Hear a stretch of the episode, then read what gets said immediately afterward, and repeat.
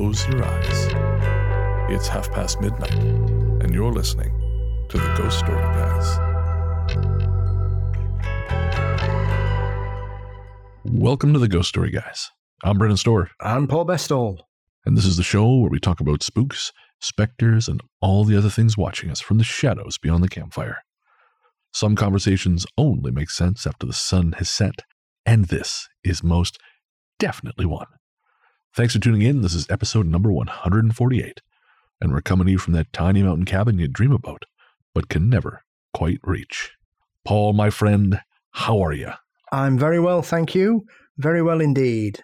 How's yourself? Well, I'm great actually. Uh, well, one, I'm safely ensconced here in my my um, well, the closet basically to cut down on echo, and I, I'm getting kind of used to it. I'm finding it very calming. It's like those those those old condors, you know, they put the hood over them, make them all docile. It's like me. I'm very docile here. It Mm. looks like you're about to start preparing yourself for experiments like altered states. I have been into a sensory deprivation booth and come out a very, very different person. So that fits. That fits. and folks, if you want to see what this particular setup, this uh, whatever you want to call it, my recording booth, we'll call it generously, looks like, uh, head on over to the brand new Ghost Story Guys Facebook group. It is called the Ghost Story Guys finally made a Facebook group, or the Ghost Story Guys finally made a group. They wouldn't let us use the word Facebook in the title. Mhm. And uh, yeah, come on by, say hi, and you can see a picture of me hanging out in the closet. You know, in addition to hanging out here in my super fancy recording studio composed mostly of the towel I use, Strange 2.0 is now in stores. So I am again found everywhere fine books are sold, but mostly Amazon. Actually, entirely Amazon right now.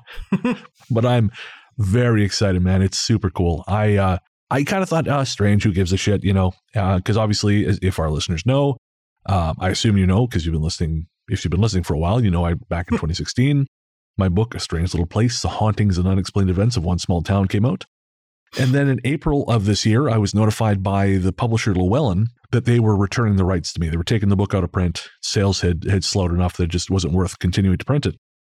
And my plan was just to kind of go, okay, well, you know, pitch it in the bin.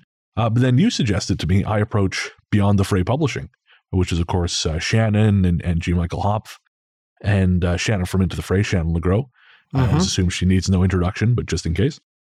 But yeah, and so I did, and they picked it up. And, and as our listeners will know, I spent a few months sort of retooling it. I removed some stuff, I added a bunch more. Uh, I added, I updated some chapters, updated some stories, updated, added again a couple new chapters with some new stuff that had come in, some stuff that had happened to me. And it finally on Tuesday, so 2 Mhm. days ago, it finally hit stores. You can get it again on Amazon. The title is a little different. It's A Strange Little Place The Paranormal Secrets of Revelstoke, British Columbia, to differentiate it from the, the previous edition. But we have a wonderful new cover from Doug Hogan, at, Mm. who does a lot of work for Beyond the Fray. It's so, so cool. And I'm just excited to have it out in the world. And uh, a lot of folks have picked it up. We actually beat out old Z Bags very, very briefly on the Canadian, uh, I think, unexplained charts or whatever on Amazon. Uh, so I've screen capped that, and I like like the time you and I passed Seth Rogen's podcast on the UK charts. I also screen capped that, and I will have that on my tombstone as well. Seth Rogen, if you're hearing this, and we both know you are, we're coming for you. Taken Malta. He's next. Malta, are you are you big in Malta? Yeah, I'm top 10 in Malta Fantastic. and Cyprus and Slovakia. Slovakia. Yeah. Okay, I was going to say those other two. I, I think there's like some Mediterranean in you. You I, you sort of spiritually are from there, I think. But uh, Hmm. Slovakia, that's interesting. Yes, yes. Just all these places I'd like to revisit or visit for the first. I've never been to Slovakia. Nor I, come to think of it. I've been to Cyprus. Have you been to Malta? No, not yet. Interesting. I just watched a film set in Malta, Accident Man Two: Hitman's Holiday, Mhm. and uh, yeah, it's it's shot in it's shot in and around Malta. And folks, this has nothing to do with my book or with Ghost Story guys, but if you like action movies, holy shit, rent uh, Accident Man Two: Hitman's Holiday. It is so much fun. It's a direct-to-video action movie. They shot it in like 20 days, but just it's just a fucking blast. It's starring Scott Adkins. So so good. Mm. Obviously, Malta is also where they uh, where Disney filmed their infamous version of Popeye. Oh, the one with Robin Williams. Yeah, and the village is still there. You can Is visit it? it. Yeah. I would love to, even though I, that movie, I think I still have nightmares about that movie. I would love to see that village. Yeah, there was some strange things passing for entertainment in the early part of the 80s. That's when Disney's dark period, wasn't it? When they were really struggling. Well, when if they're putting out stuff like that, I can understand why. That, that's a Robert Altman film too. Yeah. I don't know how much cocaine had to be done in order for anyone to think that was a good idea, but my my gut tells me the answer is a lot. Yeah, some strange films. The Black Hole's another weird one. Still have never seen Black Hole. Yeah, I watched it as a child. It's one of those films where you're like, at 10 going, what, why am I being made to watch this? This is really boring. It's that post Star Wars carpet bombing of, let's just make sci fi films. oh yeah, yeah. And many of which are excruciatingly boring, eh, which I have to sadly lump Tron in with. Tron is like a, a coma on screen. Yeah, looks nice. It does. It look. Yeah, absolutely looks great. If you you know th- get high, throw on a, a record of something else entirely, and just watch, Tr- listen to Tron or watch Tron and listen to that, I think you might have something there. But man, you try watching Tron unironically uh, and just engaging with the story, you're either going to have a real long nap or possibly just become so bored you start seeing the Hat Man. One of the two. So, yeah, so Strange 2.0 is out. Again, you can find a link in the show notes. It's on Amazon. And uh, eventually I'll be selling signed copies. I don't know when. Uh, we haven't really talked about author copies, things like that with Beyond the Fray yet. But um, for now, it's on Amazon in Kindle and in paperback. There will be an audiobook coming. Uh, I'm actually working on another audiobook project right now, which is not for something I've written, but is for someone else. Uh, so once that's done, then I'll start on the audiobook for Strange. And uh, that actually is a spooky project. So once that's done, I'll mention that on here too. And you fine folks will be the, the first to know Yeah, even my mum's asked me to buy her a copy. of, Strange I've- Little Place. oh, Jesus. I don't know why I was thinking um, Black Hole. Yeah, she really loves Popeye. well, I can understand because you wrote the forward for my Yes. book, eh, which I was honored by. Yeah. So, oh yeah, it was a, a, a- great honor. But uh, yeah, she said, "Oh right, you can get me that for Christmas." All right. So I was like, "Okay, that's one less thing to worry about." Not that I'm only going to buy her a book. I'm not that tight. Here's a $20 book. Get fucked. Three pound bottle of Asti Spumante. Go crazy. You're all heart, Bestall. You're all heart. And a tangerine. Well, now, now you're spoiling them now. and actually, the last thing before we move on and talk about this episode, which is I'm really excited about because it's about scary shit that happens in the air. Yeah. And there are far, I think there's the only other place it might be as scary for when something goes wrong is when you're really far underground. Mm. But um, I had someone, I have had a couple people ask me if, uh, if their Kindle copies of the previous edition will just like update, like a software update with the new book. And uh, sadly, the answer is no. That's not possible. They're, they're two different publishers. So that's, yeah, unfortunately not doable. But that said, if you do want to read the book in Kindle, it's much cheaper than in print. Also, uh, you can access it through Kindle Unlimited. So that's that's another way to get at it if you really want. So unfortunately, for those of you folks who bought the previous version, as I, as I know a lot of you have over the years, which I very much appreciate, unfortunately, upgrading it that way, it's just not possible. But uh, it's pretty cheap to get at. So Mm. it uh, if you want to you want to read things about the night the sky exploded or the flooding darkness, then it is it is out there wherever fine books are sold, but uh, mostly Amazon. All right, so like we said on this episode, we're going to be talking about terror in the skies, and we're going to be we're going to be telling some great stories, including a fantastic story that Paul and I are going to be ta taking turns to tell from the book Ghosts of the Air by Martin Caidin. Uh, was what- I think my favorite story from that book. And then we're also going to take a little bit of a look at some of the crazier conspiracy theories revolving around certain plane related things, some of which really, really caused me to question my sanity. Not because I think they're true, but because so many people do. Uh, but we'll get there. In the meantime, we have to thank our patrons. This one's for the patrons. Patrons, you're the lizard man craziness to our David Icke, which is to say that without you, we'd just be living quietly out in the country somewhere, probably tending to our garden and not bothering anyone. Instead, here we are, bothering the shit out of everyone. And by God, we love you for it. really everyone who listens to the Ghost Story guys, you help make us who we are. But patrons, you're the ones who pay the bills. You're the ones who allow this big crazy machine to work, and we really, really appreciate it. And of course, we'd like to thank all our patrons, but we'd especially like to thank our latest patrons. They are Amber Morrissey, Teresa Dorsey, Alicia Fernandez, Janine Lozano, Alistair Thomas, Laurel, Cecily Milan, Raleigh Lobsinger, Haley Rivers, Dominic Schlick. Nicole Shrake. Folks, thank you so, so much for supporting what we do. Again, I cannot tell you how much we all appreciate it.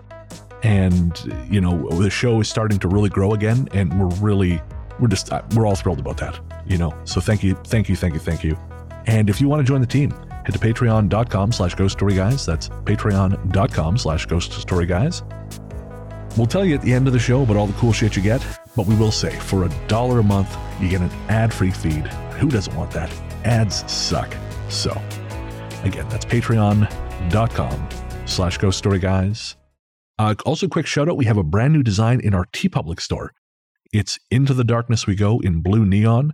It's super cool, and you'll find a link to that in the show notes. So if you want to pick up a pick up a new T-shirt, that's where to find it. And finally, shout out to our composer, Rainy Days for Ghosts.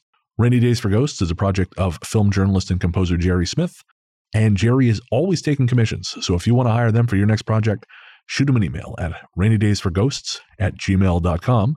And also, Jerry composed the music for the latest Puppet Master film, Doctor Death, which Woo. I, yeah, which I, I think should be out by the time this airs.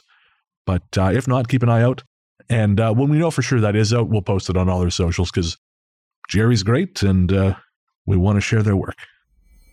All right, we're going to take a quick break and we'll be right back with Terror in the Skies.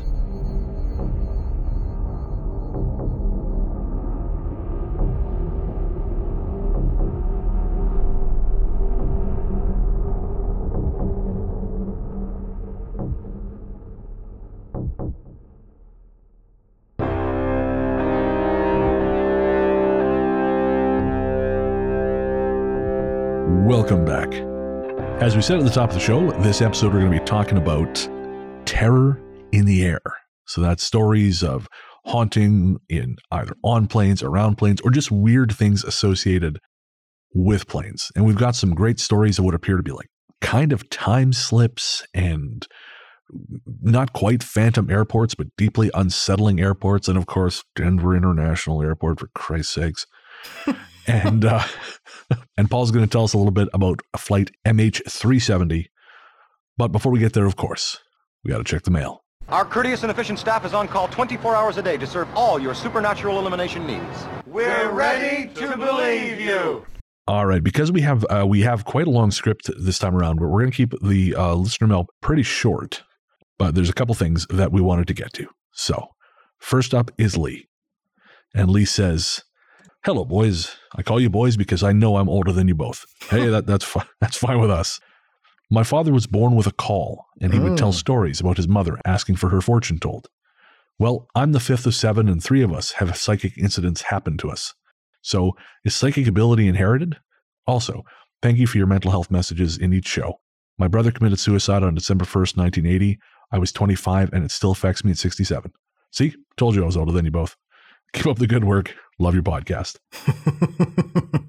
Seven Thank children Lee. and born with a caul. Not much more psychically uh, evaluating there than that. Yeah, I, I, I definitely think there's a genetic, genetic component to that kind of stuff. Lee, there definitely seems to be a lot of indication that, um, yeah, that, that that is very much the case. And a reminder, listeners who may not be familiar, Paul, uh, what a caul is. A caul is a membrane that is remaining on the child's head when it's born and Right. has been designated as a magical item to the part that here in the UK, sailors would pay large amounts of money for them because people would keep them um, because it was supposed to guarantee that they would never drown at sea. Interesting. I forgot about that part. Oh. Yes. So uh, anybody with a caul is also supposedly special in a psychic or magical way. Well, there you go, Lee. So that uh, may help explain that to a certain degree. Mm. Thank you for listening, man. Our next missive is from Nicole, who says, Hello, I just wanted to say I really love your show. I discovered it whilst going through breast cancer treatment, and it has been there for me through the worst of it. I listened to your Chicago episode last night, and I have a really good ghost sighting from Chicago that I will have to send you via email. Thanks again for all you guys do. I'll thank you, Nicole. And uh, we would love to hear your, your ghost sighting from Chicago. I know Nicole sent this in via Instagram, and uh, I responded to her separately. But uh, yeah, I'll say it here too. I'd love to hear your stories. Anyone really. If you got a story to tell, ghoststoryguys at gmail.com. We would love to hear it.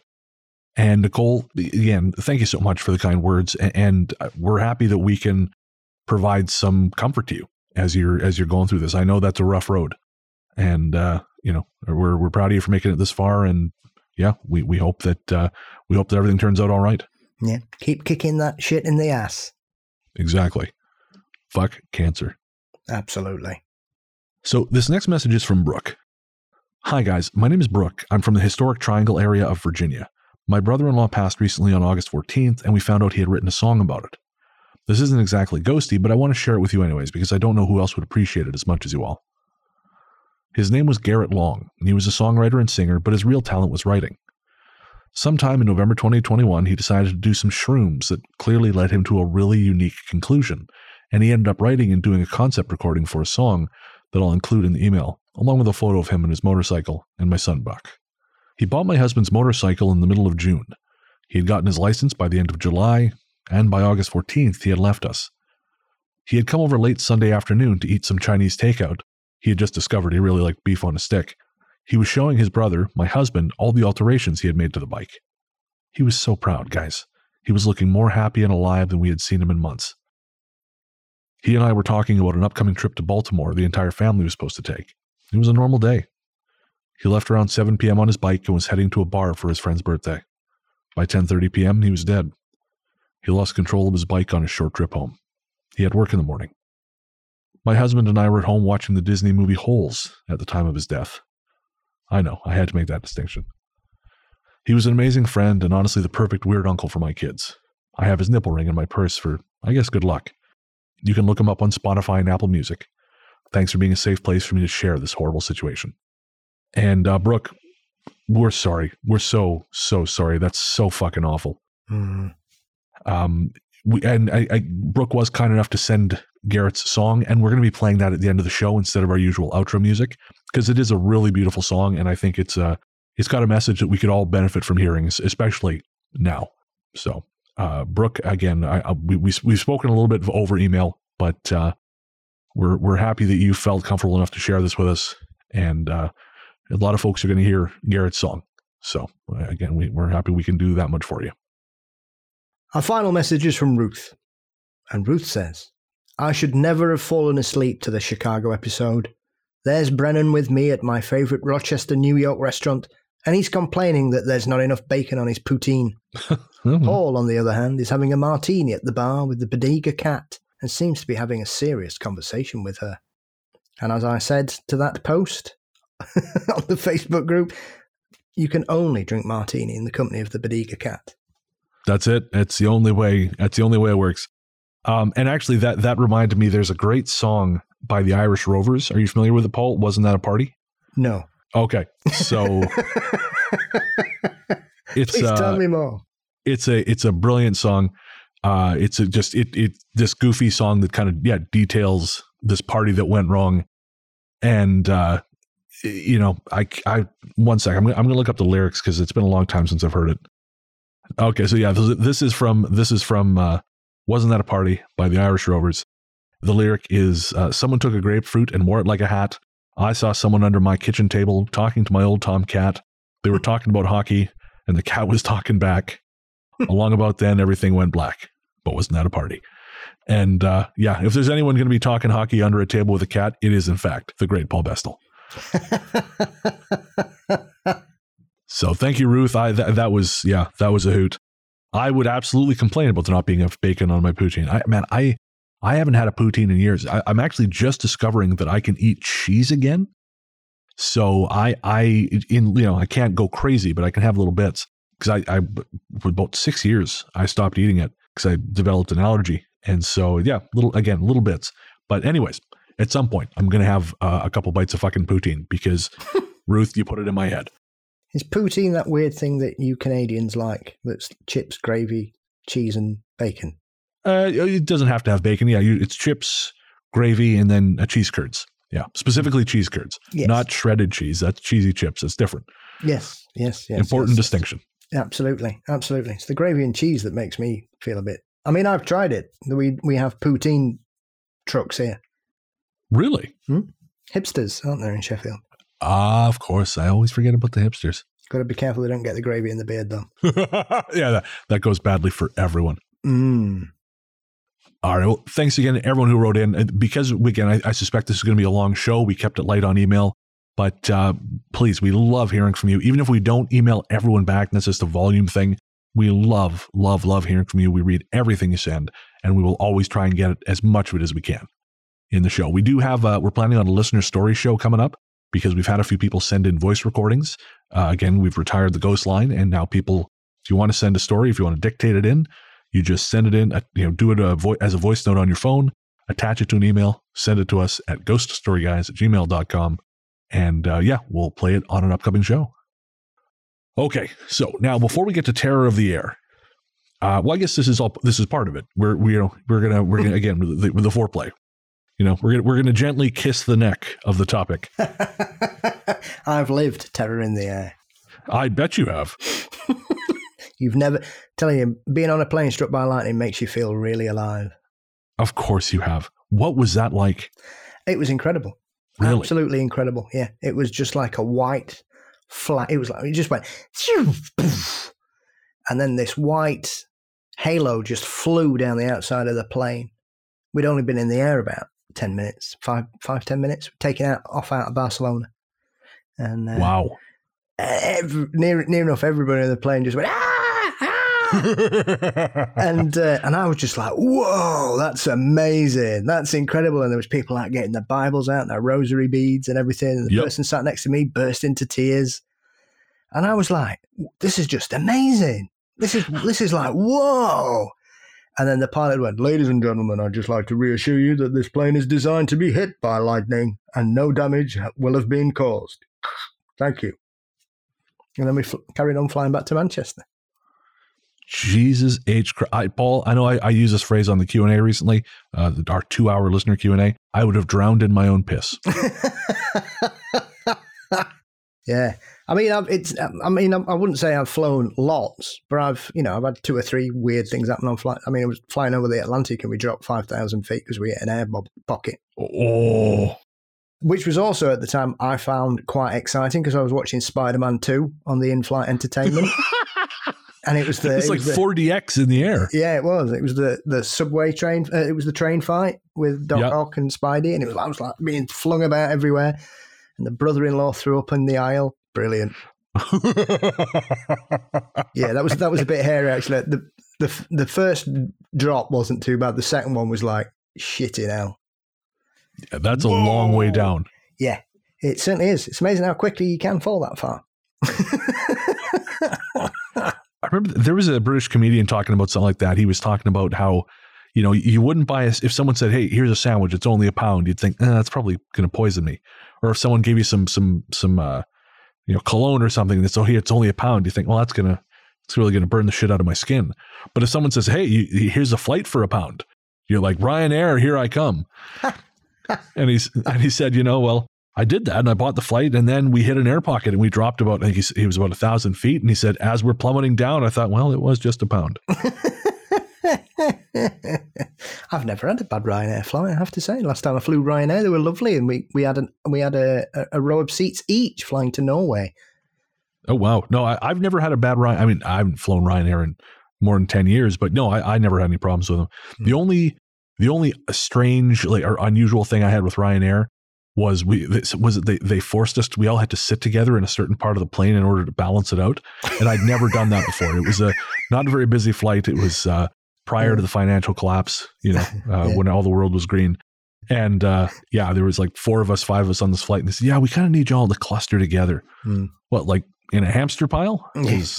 I don't really know these people, but I mean, I'll do it. I'm open to it. I'm I'm young, and you know what the hell? I'm not getting a lot of action. Let's make this happen. But uh, No, apparently they just wanted us to sit close together. Yeah, I was in a terror watching a terrorist in- incident as well, alleged terrorist incident as well when we were at Manchester Airport waiting for our flight to take off to we were flying to Turkey, either Turkey or Greece, and uh, it was just like these jets escorted this uh, airplane to the airport, and we were in the departure lounge watching all these armed police around this plane. It, so what happened? Uh, it was just a guy who'd gone barmy on the flight and tried storming the cockpit. Oh Jesus! Just lost it in in midair, which can happen, obviously, for some people. Um, sure. And and but it was just the fact that we nobody was moved away from the defense, so everybody's like out the window watching it or filming it, going, "Whoa, look at this! Look at it!"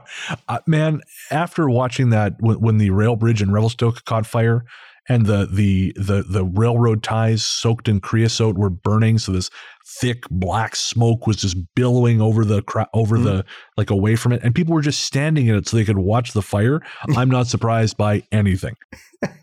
I mean, we were delayed six hours, which was a pain in the ass. But, oh uh, Jesus! yeah, we got to the we got to the hotel for breakfast Oh, oh, oh, oh, after man. being on one of those those taxi journeys that you you think at, at, at any moment this is this is the end. Through the mountains. Oh no! when you're really tired and really stressed and all you want to do is chill out. And then we got there and the hotel just it was like 8 a.m so uh, brilliant. Oh, a friend of mine had a had a, a taxi journey in Turkey that she thought was going to be the end of her life, and then she she got to eventually at long last she got where she was going in one piece, you know, physically if not emotionally, and uh, then because she has red hair, these people kept shouting at her because I guess that culturally is significant. And uh, so she's like, "Oh, good! I, I'm glad I survived to, to then be shouted at. This is great for me." yeah well I, when i was there they just kept shouting hey tottenham come for a drink so great time Fair. I mean, you, know, you look like it'd be fun to party with. I get that. yeah yeah i needed it at 46 degrees Oh, oh. man that Nope. was hot that week I cannot imagine. Hmm. All right, so from uh, from the horror that is 46 degrees in Turkey, uh, we we're going to go to well f- further terror, for, stories of horror in the air. and before we get to the, the the the stories themselves, though, we you and I were talking because I found on Reddit I found this account of someone who had a dream. Now this person was totally unconnected to. Uh, no, w- w- who was the was it India Air? malaysia MH370? Malaysian Air. M- yeah, MH370, which it was right, it was the Indian Ocean eh, where it went missing, allegedly allegedly. So the person they they had no connection to it, but they had a dream where they were in an airport and they met someone who claimed that they were the pilot for MH370, and they claimed that this person in the dream said, "We're going to fly into the trench to reset the magnetic field," or something like that, something kooky like that. And so I sent it to you just as a, a kind of a weird, you know, isn't this bizarre? Mm. And then you suggested doing a, a bit of a dive into some of the conspiracy theories around MH370, yeah and it, it just drove you a little bit crazy. Yeah, well, it's it's one of those things. I think because 2014 was a bad year for Malaysian Air because obviously not only did they have this particular incident, one of their other planes was shot down over Europe in Oh. July of that year, um, flying off, flying from Amsterdam, and it went over the Ukraine and it was shot down. Nobody's ever. Uh, the West have blamed Russia, and Russia have blamed the Ukraine. So Right. that has Sounds never really right. yeah. So w- within four months, they'd had two major incidents with their planes. Yikes. So, um, I mean, the thing about MH370, I think, because we're so convinced in this modern era that things like this can't happen, planes cannot vanish off the face of the earth. Since 1948, I think eight, just over 80 planes have just gone, vanished, and Re- they've never really? found the plane. They found bits of them. Right. Uh, I think there was one plane that crashed in the Andes in the 80s, and it wasn't found until some hikers stumbled across it in 2015. So, Wow. even in this modern era, we're not as technologically advanced when it comes to situations like this, I Right. think. And it's I think it was because it was the first real major one where we didn't have sort of a, a real time look at it, primarily because it happened in the early hours of, of the morning Malaysia time, which about 1 1 a.m. things started going a bit strange with this flight. Um, and it's it's just really mysterious because there's never really. I think the the biggest question of this is is that there isn't a real reason. Everybody's given speculation and potential solutions to what happened to to the poor people on this. I think there was 239 passengers and crew. Jesus. And so everything about this whole situation is is very odd from it changing direction to it carrying on flying for seven and a half, eight hours. Right, of course. Because obviously it was it was flying from Kuala Lumpur to Beijing. Right. And it was only, I think, an hour, two hours after it was supposed to land in Beijing. The flight was supposed to take five and a half hours. It had enough fuel to fly for about eight, I think. And about an hour after takeoff, communication stopped and then it just started it just changed direction and flew off the opposite direction. And that was it. And then obviously within three or four days, all kinds of nonsense started appearing. I mean, there's a lot of a mess, and you know, the governments of Malaysia were were heavily criticised about how they handled it, and you know, it, it never never do you believe that you could dive into a, a situation where you would be looking at the theories of Courtney Love rubbing shoulders with um, alien abductions and secret US weapons tests. Oh wow! So there's there is no real explanation to what happens. There's lots of people who've said, "Oh well, the captain," because obviously they, they found the FBI discovered that the captain had actually got a flight plan on his air simulator he got at home that was very similar to the route that the plane was supposed to have taken. Okay. Which they only discovered afterwards, but it's the fact that there was no communication. People suggested it was a, a, a terrorism incident, but there was never any ransoms or demands or any organi- a couple of organizations tried to claim it but neither of them were, were, were treated with any credibility by China or the West really because because the majority of the passengers this is the other aspect of this the majority of the passengers on the flight were Chinese um, and it was it was just very strange. I think there were people from 16 different countries, but the vast majority were, were Chinese and, and Malaysian. So it it's the fact that people just presumed, well, it's it's crashed in the sea, we'll be easily able to find it. And then it all started coming out that they didn't actually know where it crashed. They weren't sure what the area was. I mean, it's the most expensive search and rescue ever undertaken in the world as of today. Really? Nothing's, nothing's cost anything as much as this search has. And they haven't actually found anything searching. Everything they found has been washed up on beaches in the Indian Ocean. There's been bits washed up in Africa and Mauritius, um, Mozambique. There's been some bits. I think there's been some bits found on Madagascar. Um, so they all the searchers haven't found anything. Everything has just been tidally washed on shore in that particular area. So that's why they're now kind of thinking, using tidal patterns, that it crashed somewhere in the Indian Ocean. But to this day, nobody knows why they turn because everybody says, "Oh, well, a fire might have caused the, the the passengers and pilot to pass out." Well, who turned the plane around then? Because it did. It physically turns around. Yeah. And goes the other way and goes off. So it's supposed to be flying north, and it flies southwest. And it physically changes direction. It doesn't sort of drift. It physically ch- turns direction and goes back. I mean, it's all kinds of things. Like the Malaysian military didn't realize it had flown through restricted airspace for seven hours. So, oh, there was a lot of people who's who who were not paying attention when this happened, and that's right. All kinds of things. So, it's just been rife with speculation. Like I say, you know, from people claiming that they were taken by aliens, but then you say, well, why why's the bits of the plane left? To being hijacked and flown to Uzbekistan, to a secret military US base that's out there, to being taken to a different part of China because everybody on it was a political prisoner, which isn't true either, to it being a pilot led suicide, which there's no evidence of.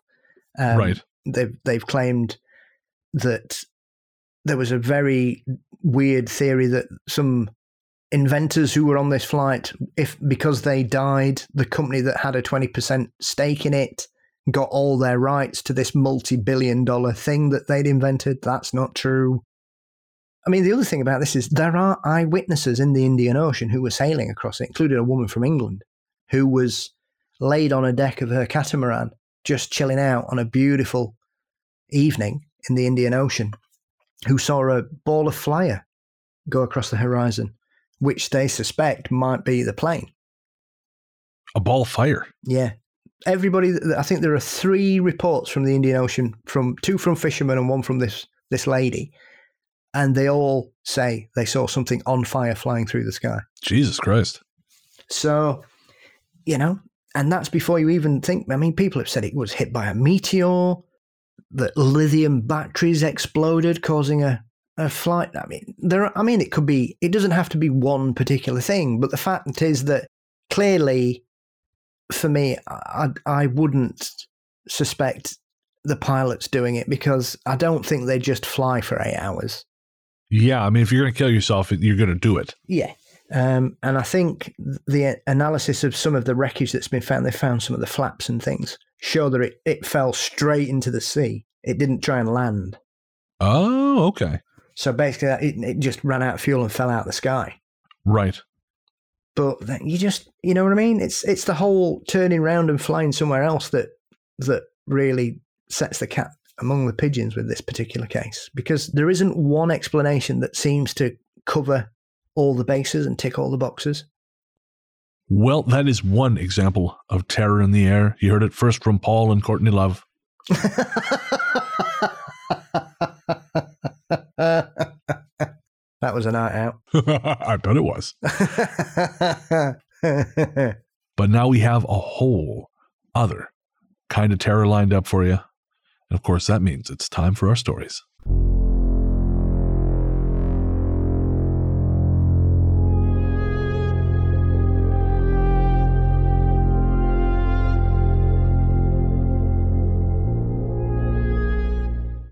The Ghost Plane. One afternoon when I was 10, my father and I saw something inexplicable in Columbus, Ohio, and to this day I cannot even begin to wrap my head around it. At the time, Dad and I were driving down the road talking about nothing in particular, when I remember looking out the window and seeing a large plane flying really low. If memory serves me right, it appeared really old and was maybe a military plane. We did have an Air Force base that's not far, so that would make sense. I remember being fascinated by the plane and excitedly pointing it out to my dad, who continued to drive while occasionally peeking over to look at it. After a few minutes, the plane started to aggressively swerve like the pilot was losing control. Not long after that, it nosedived and flew into a patch of nearby trees. My dad panicked and pulled his truck over to the side of the road. We sat there and looked out the window, but there was nothing. No sound of any kind, no smoke, no fire, no nothing. The trees didn't even rustle. Everything was calm. We waited. We waited thinking the plane was going to swerve back up and fly away, but it never emerged. I remember asking Dad what happened, and he was just silent. After a bit, he started driving again, and we headed over to the area. In fact, we drove around for probably an hour trying to find some explanation, but there was nothing. Eventually, we headed back home for dinner, explaining to my mom what we had seen. I think she thought we were putting her on. I remember how eager we were to turn on the evening news to see if there was any mention of the crash, but again, there was nothing. There was also nothing in the paper the next day. To this day, my dad and I still talk about this. The one thing we can't remember is if the plane was making any sound at all while it was flying in the air. The radio might have been on or the window up. Now I can't remember. We do know for certain there was no sound from the crash. It was only about half a mile away, so we would have heard something. It's like the plane vanished. And Paul, we were talking about this, you and I. You said this is this is not an uncommon thing.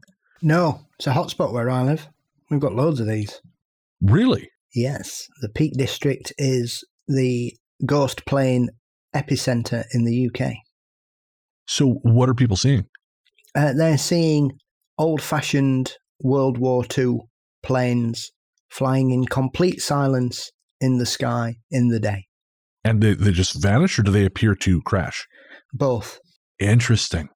There's different sightings in different areas, but these have been reported for over 70 years around here.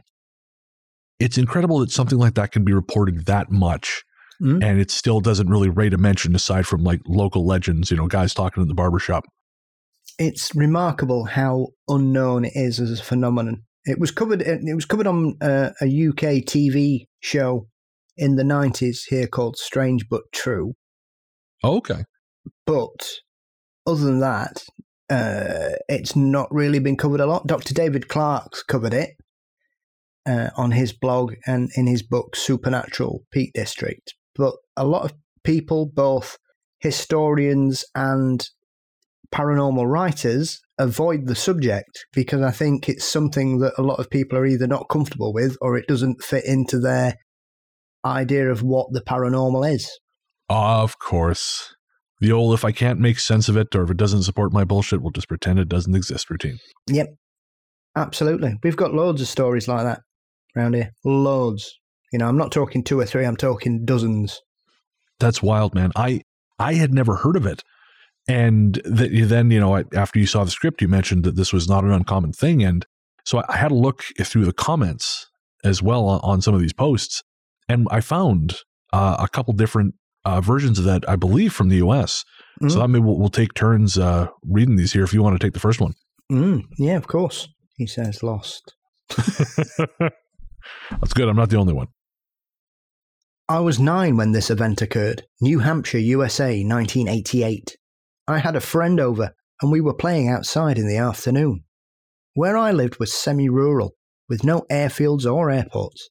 Just beyond the treetops, about 150 yards away, I saw what I thought looked like a four prop passenger plane, army green in colour, descend rapidly as though coming in too hard for a landing, and then it disappeared behind the trees.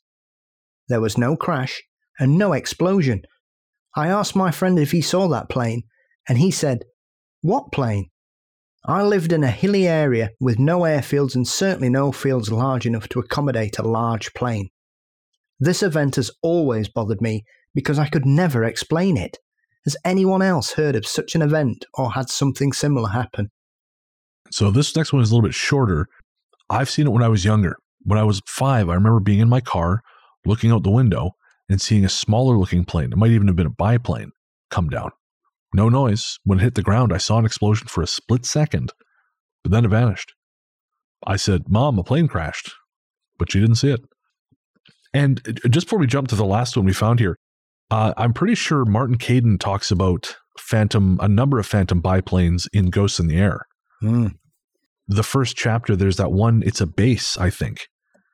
I'm just trying to remember where that where the base is, but there were a number of uh, ghost biplane stories. I'm just going to check the the. Um, Is this the one about the plane that lands with no crew? Uh, no, I don't think so. I know the one you mean. That's the one where the the the the uh, pilots they check in after the mission and they go he sent the uh you know oh no no no yeah yeah yeah it was it was the war and a biplane came into land and they were all like what what are you talking about we don't have any biplanes up in the air yeah exactly yeah. Yeah, yeah, yeah. It was a biplane that landed in 1940 on Mon- Montrose airfield in Scotland. Yeah, that's the one. Yeah, yeah. And people saw it come in and land, and they were all like, "What the hell's going on here?" And then and it disappeared. Yeah, and I'm pretty sure there was another pilot who'd gone up, and he was kind of behaving erratically, and he radioed something about someone cutting him up. Yeah. And he said there was some biplane that was pissing around, uh, kind of messing with him mm. and he wanted to know who was up there doing it. And there, not only was there no one up there doing it, no one else saw the plane. No, absolutely, absolutely. Do you want to hear one of the local ones? Hell yeah. Okay, so this is from Dr. David Clarke's blog, which is okay. uh, under the Ghost Flyers section. So, as always, David usually went out and interviewed these people firsthand. Right. So, this is directly from from that article. Equally sure was a Chesterfield man called Tony Ingle, who was so puzzled by what he saw in the sky over the Peak District that he contacted a local newspaper. Tony was enjoying a holiday break at a caravan park in Hope when he decided to take his golden retriever, Ben, for a walk one sunny April afternoon in 1995. As they strolled along the leafy Aston Lane, Tony suddenly put her foot backwards in time and was astounded to see what appeared to be a wartime aircraft flying between 40 and 60 feet in the air above him. It was very eerie. I could see the propellers going round, but there was no sound. It was getting lower and lower, and I thought, crikey, that thing's going to crash. It was bizarre. I could see it was banking as if trying to turn, and then it seemed to just go down over a hedge. I ran up the lane to see if I could see anything, and I expected to see a plane in the field, but there was nothing, just lambs and sheep. Everything was silent. You could hear a pin drop. The best way I can describe it was if as someone had died. It was a terrible and very eerie sensation. Now, there's a strange bit to this that Tony has been back to Aston Lane many times, but his Ben, his dog Ben, refuses to go anywhere near the field where the plane allegedly crashed. No he shit. just cowers and won't budge. And the only time I tried to pull him along, he slipped his collar and ran away. so there something is a- going. Something's going on. Yeah, there was a there was a, a, a large well, say large. There was several sightings in in that period 94, 95, 96. Interesting. And they were all walking in the day in the area of Hope and Castleton, which is at the cusp of the Peak District. Beautiful places, stunning locations, gorgeous when the sun's out, stunning vistas, just, you know, extremely popular with tourists. So these are these are very steady people just doing normal things who suddenly can see something really weird. And a lot of them always say it's the fact that it's silent that what strikes them the most. Yeah. Yeah, I mean that it, it, it- there's so much that sets that apart, but I think that more than anything, the thing that takes it out of the realm of okay, well, you just saw a plane or you just saw some kind of weird, you know, avi- aviation event was the fa- is the fact, yeah, there, there's no sound. There, there was a story again. It's it's in the updated version of Strange, and I've I've talked about it a little bit, but I got an email a few years back from this guy who very much wanted to stay anonymous. He was really afraid of being seen as a kook, but Mhm. him and his son were out for a drive. Uh, they were going a little bit south of town, and his son pointed out just ahead of them near uh, Williamson's Lake, there was a helicopter flying low above the trees. He was like, "Oh, that's that's weird," and, and he kind of it noticed. You know how sometimes you notice things in stages. I don't know if you've had this experience when you see something that's like really strange, but he noticed that the helicopter was okay. Yeah, it was a helicopter.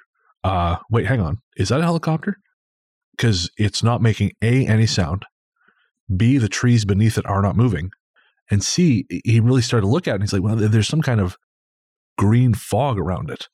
And before he could even fully process this, this thing took off in the direction of town at a at a rate much faster than any helicopter could move. And again, totally silent. Mhm. We had another famous incident here in 97, which was seen by dozens of people who claimed to see a plane on fire flying through the sky above Sheffield. Oh, So much so that they scrambled search and rescue and tornadoes to check the area. it's sort of interesting that the woman with uh, MH370 in the Indian Ocean, she saw a ball of fire as well. So people were so concerned they were ringing the police, and there were hundreds of people went out looking for this. There was Right. an earthquake reported at the same time. Oh, uh, not an earthquake. There was something picked up on on on seismological. Oh, I can't even remember what it was called now. There are seismological instruments in the area right. checking for, for, for quakes and tremors, and they picked something up on that night happening. So people saying, "Oh well, they they they heard a tremor," but that doesn't explain everybody who saw the plane on fire. That doesn't even come close to explaining it.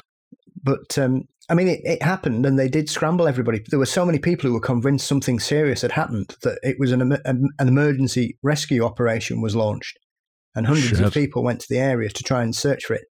Nothing was found, and then, of course, Howden Moor and the villages surrounding it were then invaded by UFO hunters.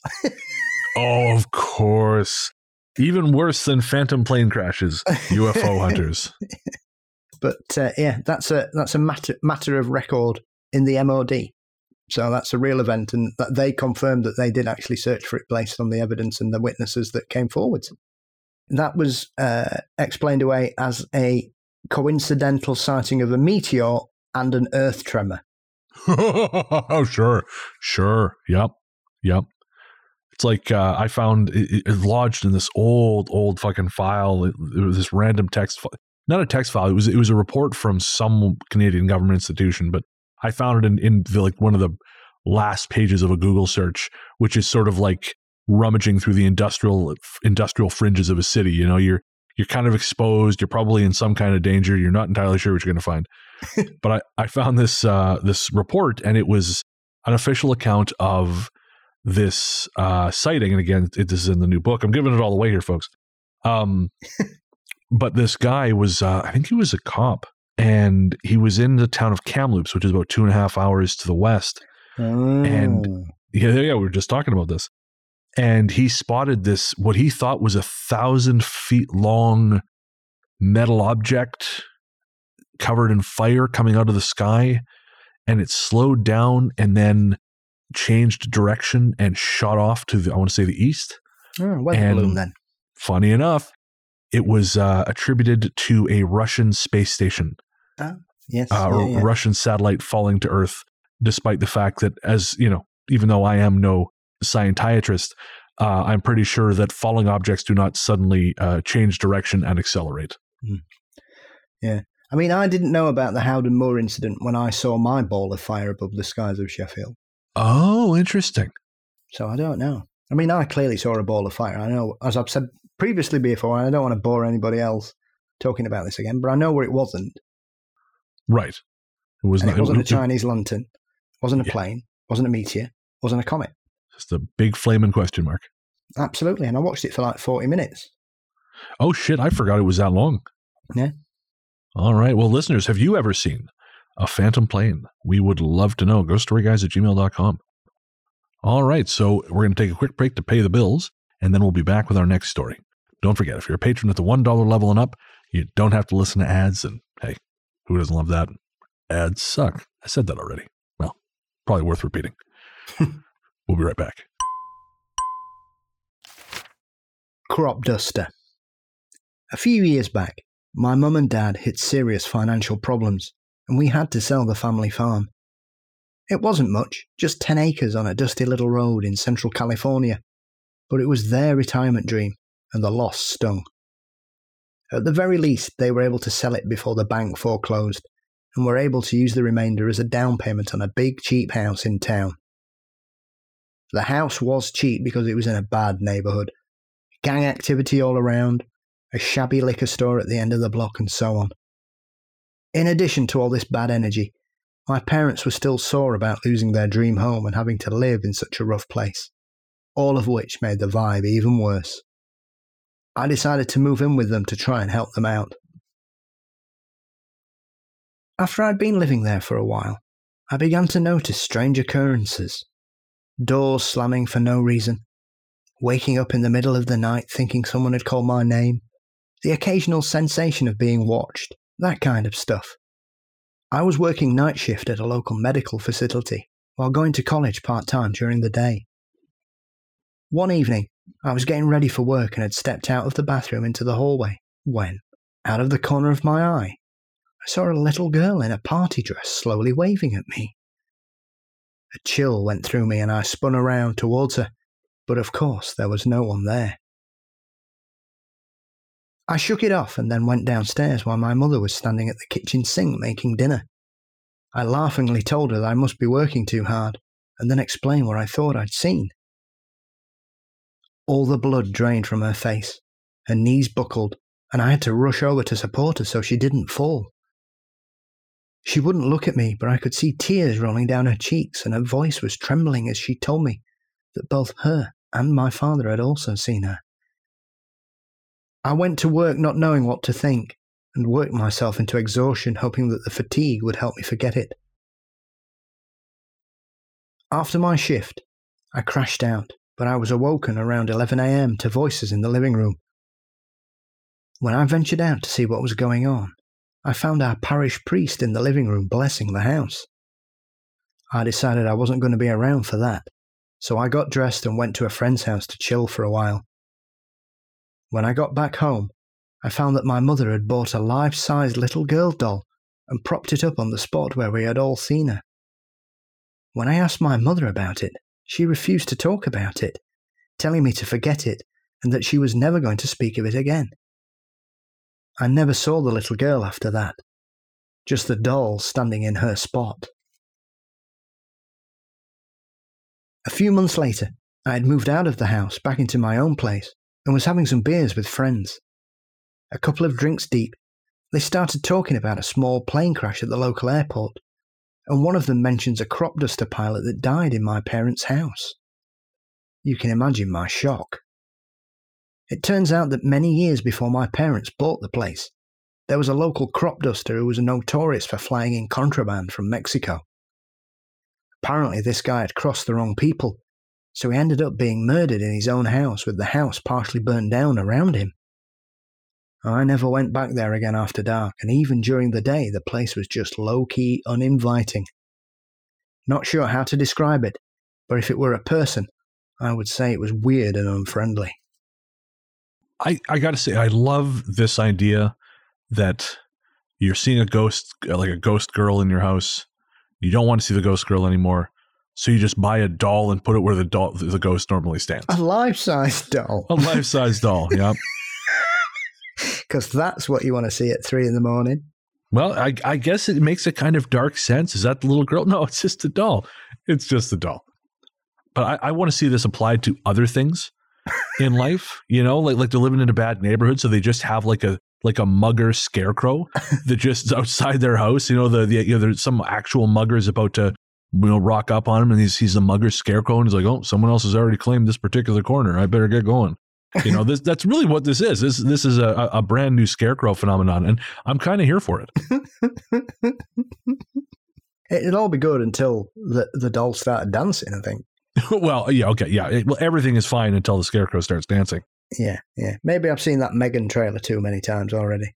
Oh man, for, for our listeners who don't don't know, Megan is is a, a horror movie coming out in January, and it's about yeah, like a like a an evil doll that is programmed to be a kid's friend, but you know, because the creators of the doll have never seen Westworld or indeed any science fiction film, um, they've given it, you know, some kind of artificial intelligence neural net that will absolutely end with it becoming a serial killer.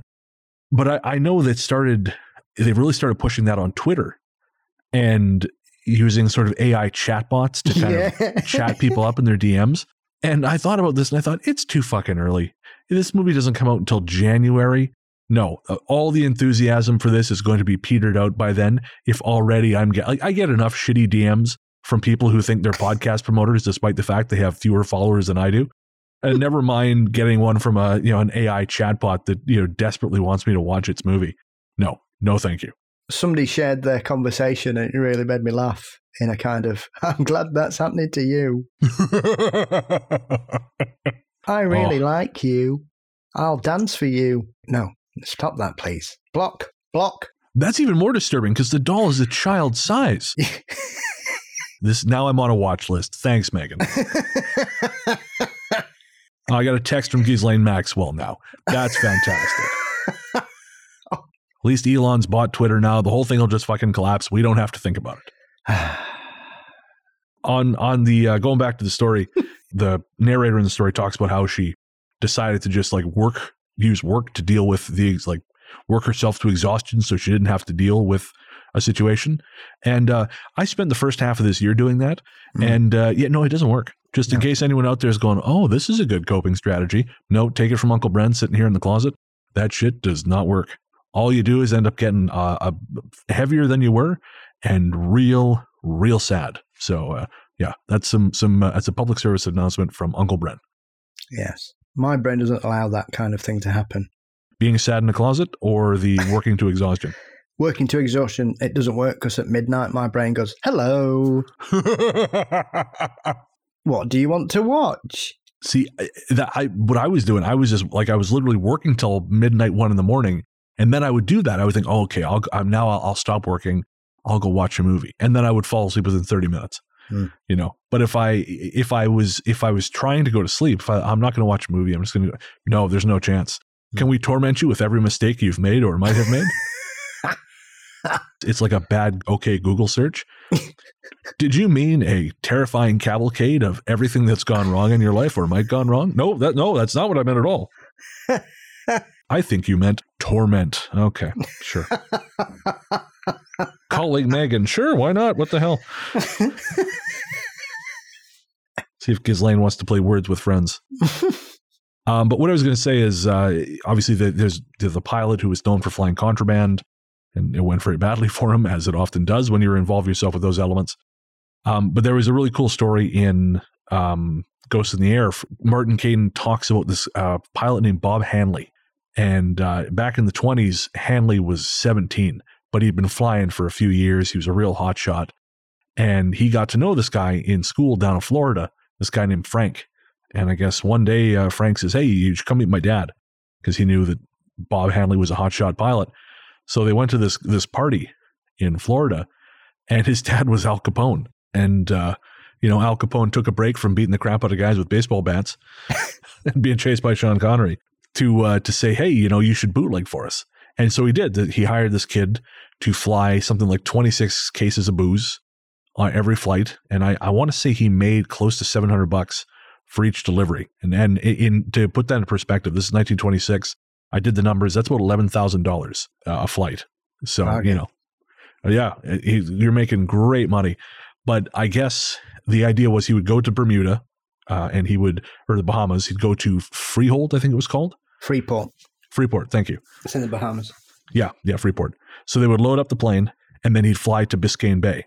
But this one day, or one night, I guess, he was waiting for them to load up. All of a sudden, the Coast Guard comes roaring around the corner.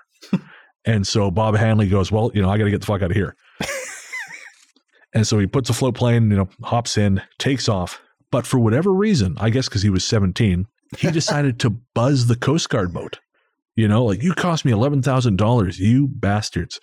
And so he buzzes the boat and they shot at him because, of course, they did.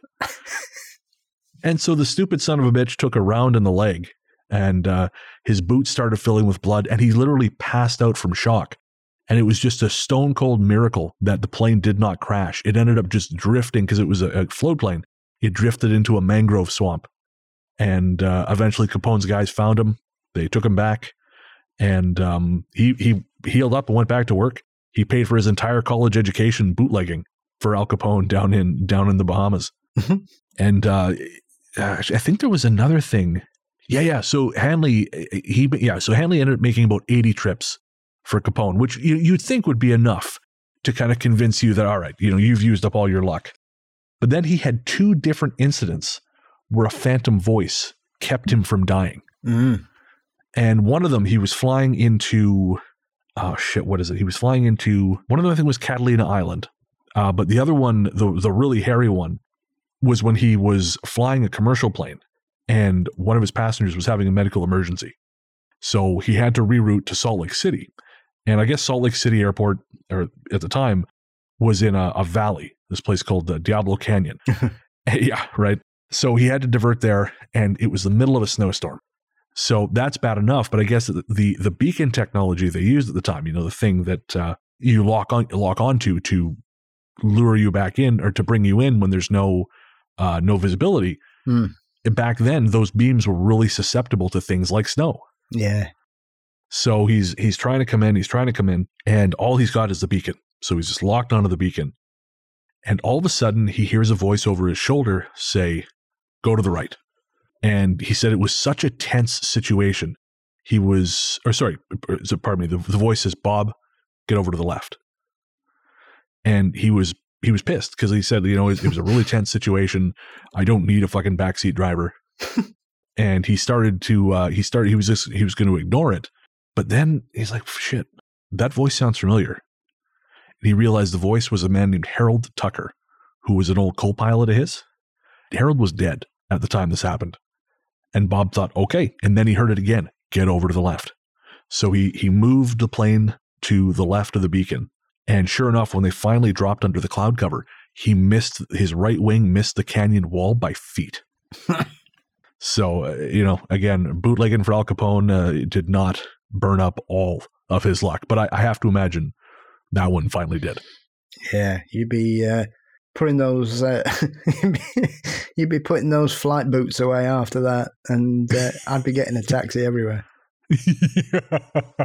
well, I, I got to say, man, I, I, I find planes boring as shit. Um, I don't like Fly flying. with me, you won't. I'm just imagining doing shots on the plane. Never drink on a plane. Really? Yep. Why? Why is that? I just don't enjoy the effect of alcohol and high pressure situations. Fair. Okay. I'm happy with with some crisps. Man, I admire that. You're just up there, raw dog in reality, 20,000 feet in the air. with a ba- box of Pringles. Denver International. Sometime in 2015, while living in Colorado Springs, I decided to fly out of state to see family. My home airport was DIA, Denver International Airport, and the outbound flight was uneventful. It was on my return trip that the incident happened. For those of you who haven't been, Denver Airport is big enough to need a train between its three gates, so when you deplane, you have to take the stairs down to a station where you pick up a tram to baggage claim. My flight was on a midweek evening, meaning the airport was quiet to begin with, and a train had just departed when I got down at the station, so there were only four or five people waiting. Rolling my suitcase over to a nearby wall, I texted my friend Abby, who was waiting to pick me up. As I did this, my gaze drifted up to the glass doors, which separated the waiting area from the tracks, and saw my reflection. Also in this reflection was a little girl, maybe six or seven, standing right next to me and looking at me intently. My immediate reaction was to look in her direction and ask where her parents were, but when I did, there was no one there. Looking back toward my reflection, the girl had returned, standing in exactly the same place. I stood up and spun in a circle, but there was no one standing anywhere near me. The closest person had to be 20 feet away. No doubt the spinning made me look like an idiot or a crazy person to those people, but I was beyond caring. Something was not right. No matter where I looked, the little girl could only be found in reflection. At length, the train began to arrive, and just before it did, the little girl put her hand up to wave at me. Then she disappeared. On my way home, my main thought was, of course, my first ghost sighting would happen at DIA. And okay, folks, so this this is where Uncle Bren talks to you a little bit about mental illness, but not the kind we usually talk about. Because Denver International Airport is is the if you don't know, and I'm sure most of you guys do, you're pretty savvy with this stuff. Denver International Airport is the subject of so many crackpot conspiracy theories that I started to get sad reading about them in preparation for this segment. That's only because the Illuminati want you to think that, Brown. oh God! So, eh, you know, Denver basically outgrew Stapleton Airport. That that that was its original airport. So they decided. I, I don't know the dates. That they decided we're going to you know going to build a new airport. And you know, Colorado. I don't know if you know this.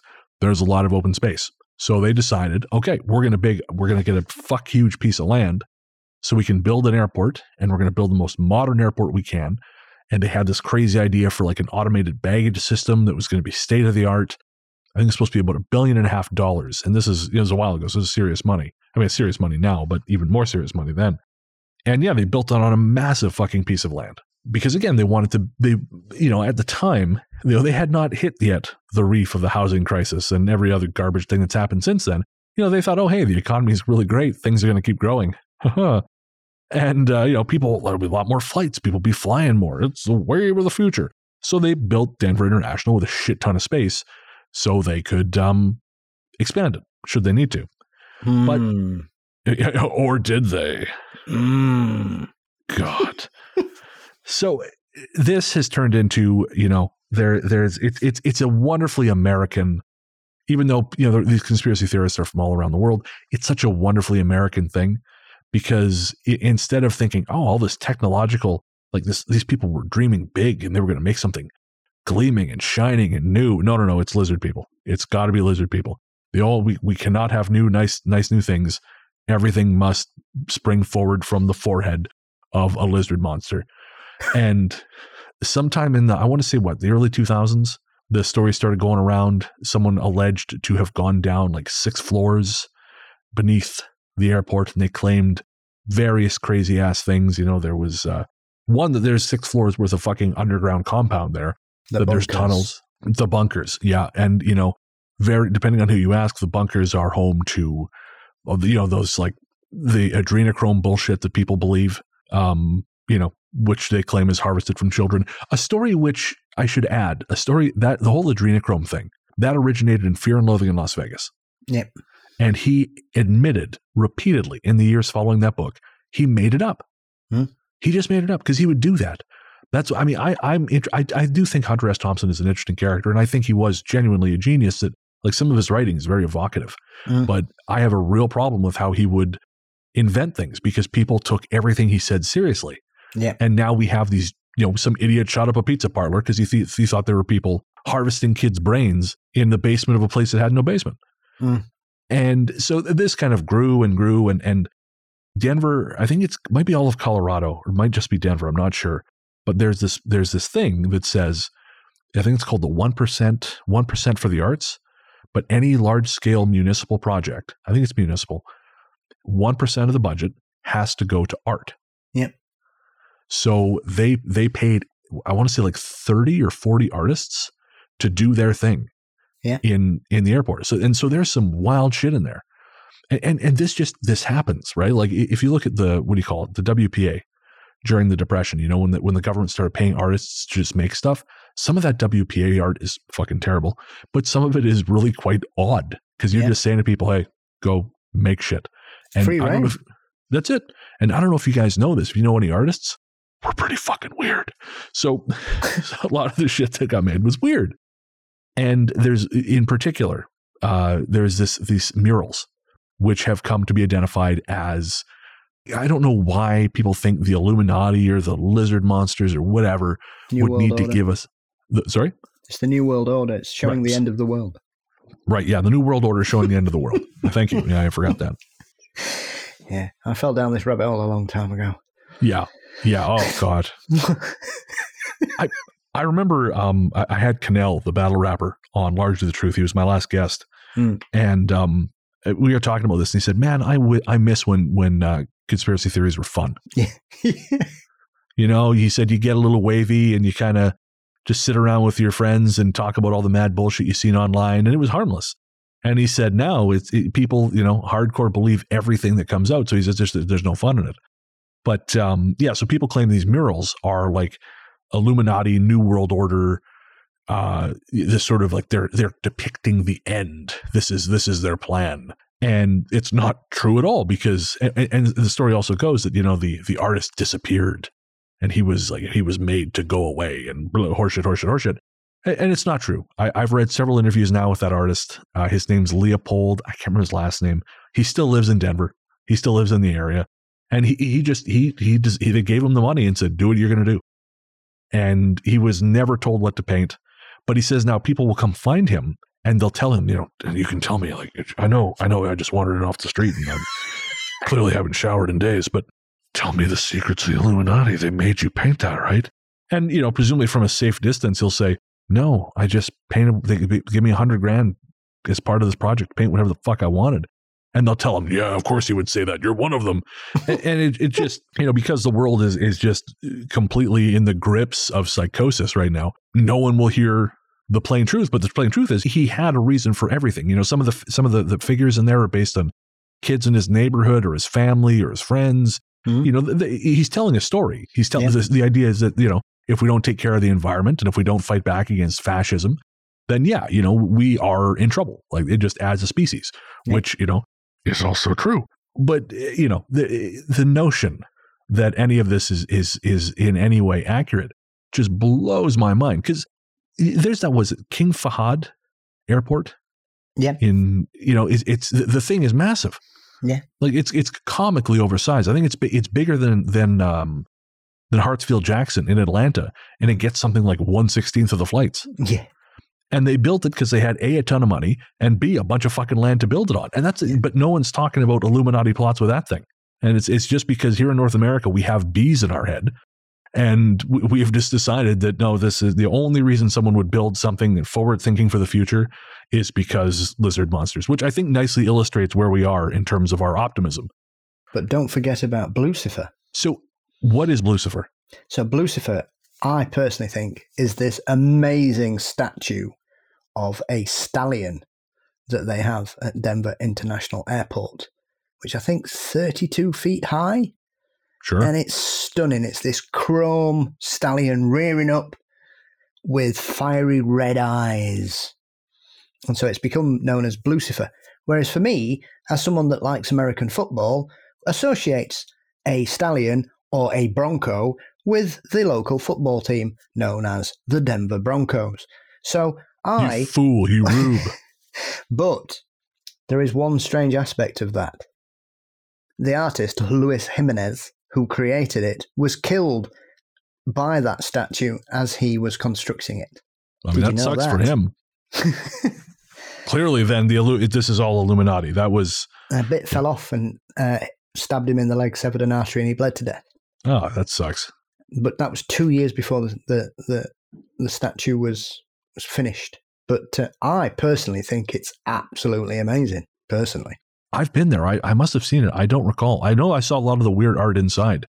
clearly, a lot of conspiracy theorists are not into weird art, as I am. So for me, I just find it fabulous. I think it's it's deeply challenging artwork on a variety of levels. But Yeah, you know, I like Dali and Picasso and weird postmodern kind of stuff. I love William Blake stuff. And if you think Denver Airport's weird, have a look at his work. oh. it drives me crazy, man. I was, I like I said, I, I remember hearing about this stuff years ago, and when I was looking through articles, I just thought, you got to be kidding me, because the problem is we've we've reached such a point now where this stuff is self sustaining. It doesn't matter if it makes any sense. That almost makes it better for them yeah. if it doesn't make any sense. Like that's Yeah. the point we've reached. Mhm. And I, I really worry about that actually. I'll be honest with you. I worry about our capacity for critical thinking because we are just we're so we'd rather believe these crazy fantasies Mm. than deal with the very real problems in front of us.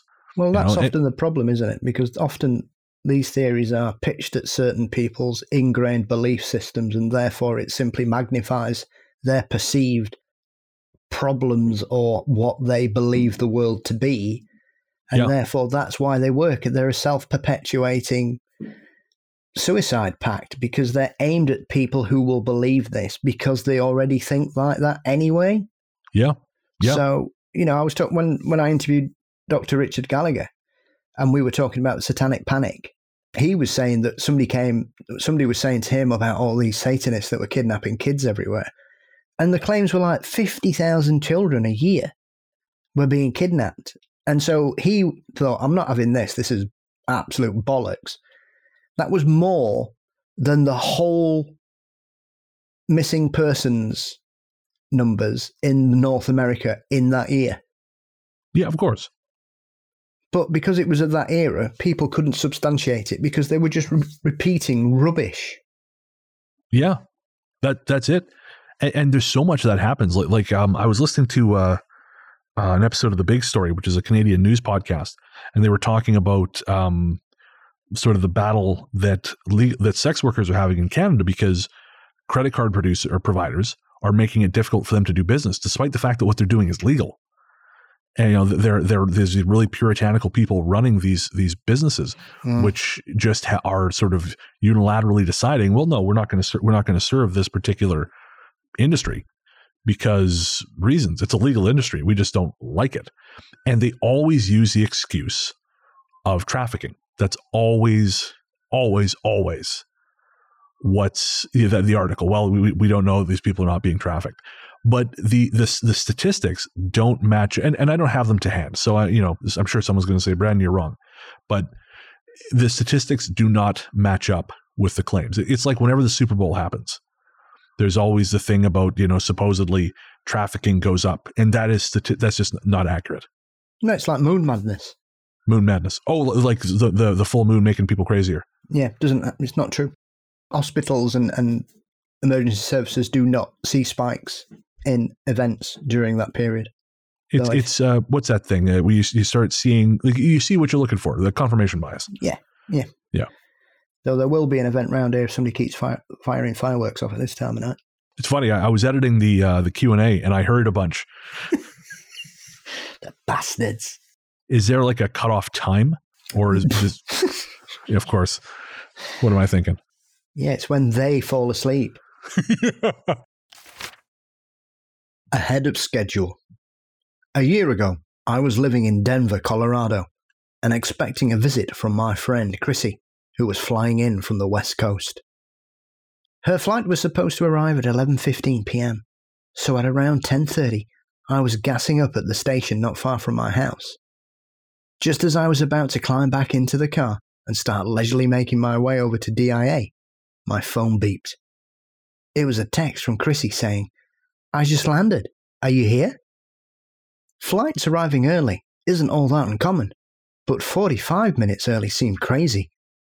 I tried to call her, but the number just kept going to voicemail, so I rushed to the airport arriving at 11 pm. There was nothing on the airline's app about the flight arriving early, so I started doing laps of the airport and trying Chrissy's number, getting her voicemail every time. A little after 11:15, I received exactly the same text that I had received at 10:30 p.m. I just landed. Are you here? At first I thought maybe the plane had internet access and she had sent it earlier for some reason. So once we finally met up, I asked her to show me the timestamp of when she sent the text. It was at 11:15. She'd had no internet access on the plane and no reason to send that while she was still flying in the air. I wish I would have screen capped both of the text conversations as proof, but we were both so freaked out by it that we just chalked it up as spooky and moved on. Text things like that are very strange. Obviously, there was stuff like that going on in the MH370 case as well. So, Oh, really? yeah, people don't realize that even if a phone's been destroyed, the network will still try and collect, connect it.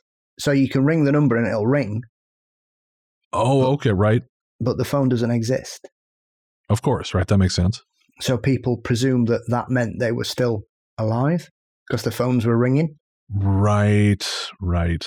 Text messages from the future are a strange thing because usually when we deal with paranormal communications, they're usually weird phone calls, aren't they, more than text? But I would imagine as we use smartphones and, and mobiles and such things going forwards, these may become more of a paranormal point of access for whatever's going on. Yeah, I mean, I, I wouldn't surprise me. I know I, I've taken to kind of when I'm having my anxiety spirals. I find myself on on Instagram quite a bit, and uh, I'll be just go through those like ask Reddit things where people will, you know, the million different questions, and Yes. I'll always go through the paranormal ones.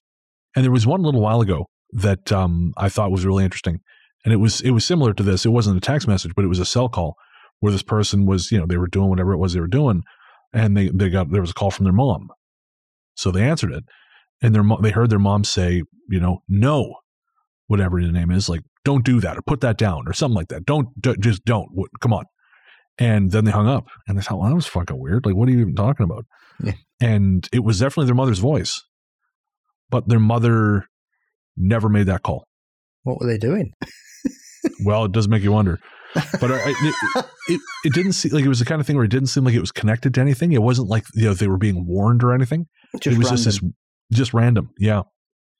And it, it reminded me of something a long, long time ago. My the very last time I was in Belfast was back in 2008, and I was talking to this kid in my hostel who was um, he was from Mexico, and he Hmm. was telling me a little bit about what the cartels will do to, uh, you know, they said you know obviously they'll they'll kidnap people and they'll ransom them back to their families, but he said there's another thing they'll do, and this and bear in mind this is 14 years ago. He said they will basically intercept your cell phone and record enough of you that they can piece together um you saying things to them Hmm. like rec- these these messages which sound like you saying you know confirming that you have in fact been kidnapped when in actual fact you're just at school Yeah. and uh, so I think about that and I think, well, again, that's 14 years ago. So, I mean, what's possible now? And uh, so, I mean, maybe that was just what that was. And not that I think, you know, the cartels were trying to steal someone from Denver International Airport. Clearly, that's lizard people. Ah, infringing on their turf. Now, that's a turf where I want to see. The Jalisco cartel versus the lizard people? My money is not on the lizard people. Premonition. In my life, I have only had two premonitions. Both happened in 1992. A long time ago, yes, but a year full of disasters in the Netherlands. In both dreams, I was standing in front of a window and observing the disaster as it unfolded in detail so vivid I can still recall it. In the first dream, I found myself in an office overlooking a chemical factory, which I immediately knew was a nearby Nevson Polymers factory owned by Cindu. Chemisch Industrie Uithoorn, which used to be a Dutch company specializing in processing coal tar. In the dream, one of the reactor vessels suddenly exploded, setting the whole factory ablaze. If you know the history of Uithoorn at all, you'll know that a few days later, on July 8, 1992, it did indeed happen. The day before the explosion, the incorrect chemical was used in the reaction chamber, and when it was then used on the following day, the reactor vessel overheated and eventually exploded. The force of the explosion was such that one of the valves was found two kilometers away. In the end, three people were killed and 11 were injured. A few months later, at the end of September 1992, I again had a vivid dream of standing in front of a window, this time in the Bijlmer area, in the southeast of Amsterdam, watching military planes dropping bombs on a block of apartments. Again, if you know your recent Dutch history, You'll know that in the early evening of October 4th, 1992, an El Al cargo flight took off from Amsterdam Schiphol Airport headed to Tel Aviv. Just after takeoff, the captain notified air traffic control that they had lost power in two engines and requested to return to Schiphol. What he didn't know was that he not only lost power in those engines, those engines three and four, he physically lost the engines. They fell from the plane. I think that's what I perceived in the dream as the bombs falling. The captain tried to return the airplane to Schiphol, but getting to the runway they had requested, which was longer and they felt better for an emergency landing, involved a number of turns, and it was during one of these that the plane finally came down. The flight crashed where two blocks of apartments met the apartments Groeneveen and Klein Kruitberg, leaving a burning hole of rubble, eight stories over a length of about 10 apartments. The death toll was 43, of which four were aboard the plane, and it's speculated there could have been more as the area was known for its population of undocumented immigrants. Both of these disasters happened within 10 kilometers of where I was living at the time, so I have to wonder if that was the reason for my premonitions. Certainly, since then, I have not had any others. I would very much like to keep it that way. Gotta say, Paul, I've never wanted to know the future. No. Be careful what you wish for. And uh, just for our listeners, I was totally unfamiliar with this, uh, with this story but I did a little bit of research because I had to build out what the person was saying. Because sometimes, if when someone's referring to a historical event like this, I'll try and confirm the facts, and because you know people don't always necessarily have all the facts. And I wanted to share this process because it just sounds fucking terrifying. But this is basically how they lost the engines. So this is from Wikipedia. Flight 1862 was scheduled to depart at 5:30 p.m., but was delayed until 6:20. It departed from runway 01L, later known as runway 36C, on a northerly heading at 622. Once airborne, the aircraft turned to the right.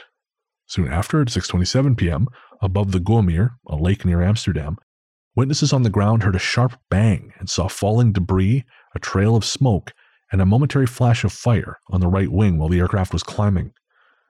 Engine number 3, the right wing nearest to the fuselage, separated from the right wing of the aircraft, shot forward, damaged the wing slats, then fell back and struck engine number 4, tearing it from the wing.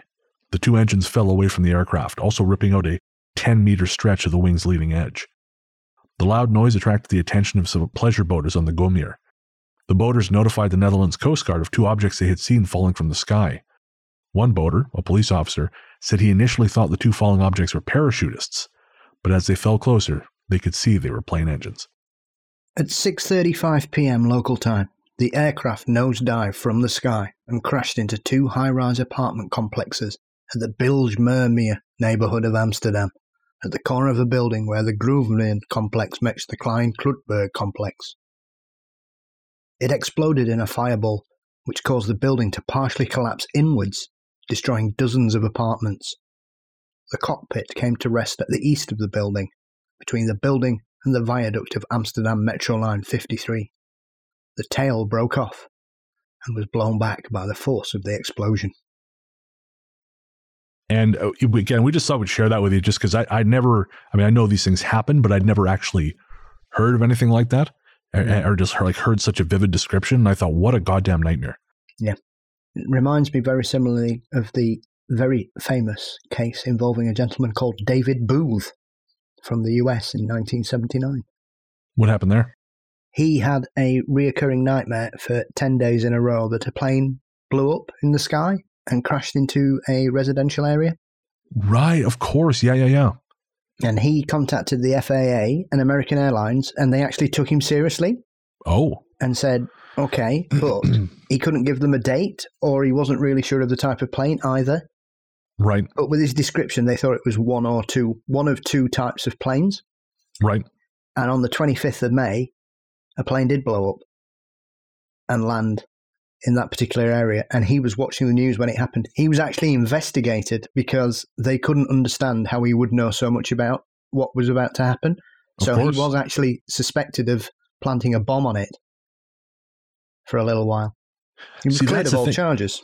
Of course. And, and that's the thing. That's one of the reasons I don't ever want to know the future because there's fuck all you can do to change it. Hmm? Because the thing is, if you tell someone what's going to happen to stop them from doing it, then it doesn't happen. And they're going to think, well, we didn't have to do anything because nothing happened. Mhm. And if you if you tell them and they don't change anything, then it happens. And now they're going to look at you because you mentioned because you somehow had knowledge of this thing that you could not possibly have known unless you were involved. Yeah. There's an episode of Unsolved Mysteries with a woman who had a nightmare about a woman being murdered and knew where it happened and was so convinced she drove to where she dreamt and found the body, Holy shit. told the police, and the police arrested her.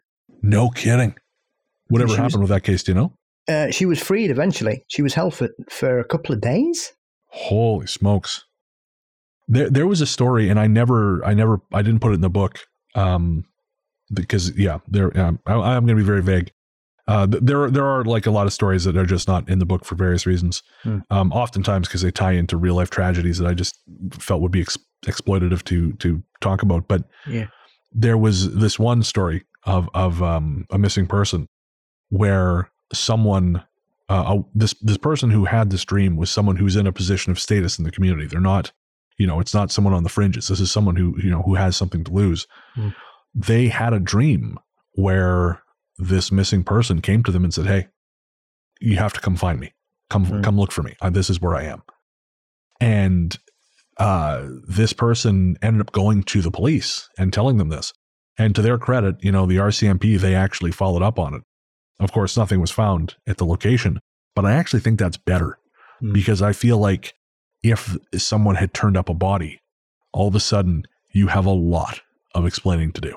Hmm. Because, you know, to find a missing person, especially, you know, someone who's pretty, pretty high profile, um, because you had a dream, Hmm.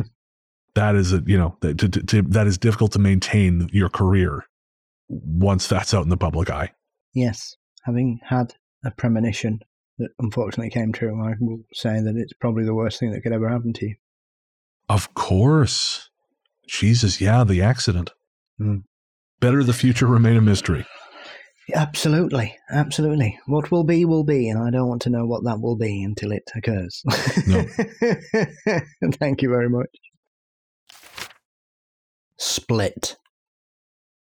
Before I begin, let me give you some background. I was about 13 at the time, not under the influence of any narcotics or medication, nor have I taken any mind altering narcotics or drugs since then. The event took place around 7 or 8 pm after I had come back from a class trip to Washington, D.C. My father picked me up at the airport, and it was shortly after we began driving home on the highway that that's when I saw it. It was a steel grey object, an unknown distance away, somehow looking both close and far at the same time. In terms of shape, it was stereotypical for what people say about UFOs perfectly circular, with a bulge in the middle on both sides, and a ring of lights around it. The lights were all large and gave off a glow that was hard to describe. Blue, yellow, and white all at the same time, yet they didn't give off any kind of flare or beam. When the craft moved, they also didn't give a typical trail that you would get when looking at a moving light out of a car window. The craft moved so perfectly, it looked as if it wasn't moving at all, like it matched the exact speed our car, of which, if you've ever driven down the I 95, is quite an impressive task.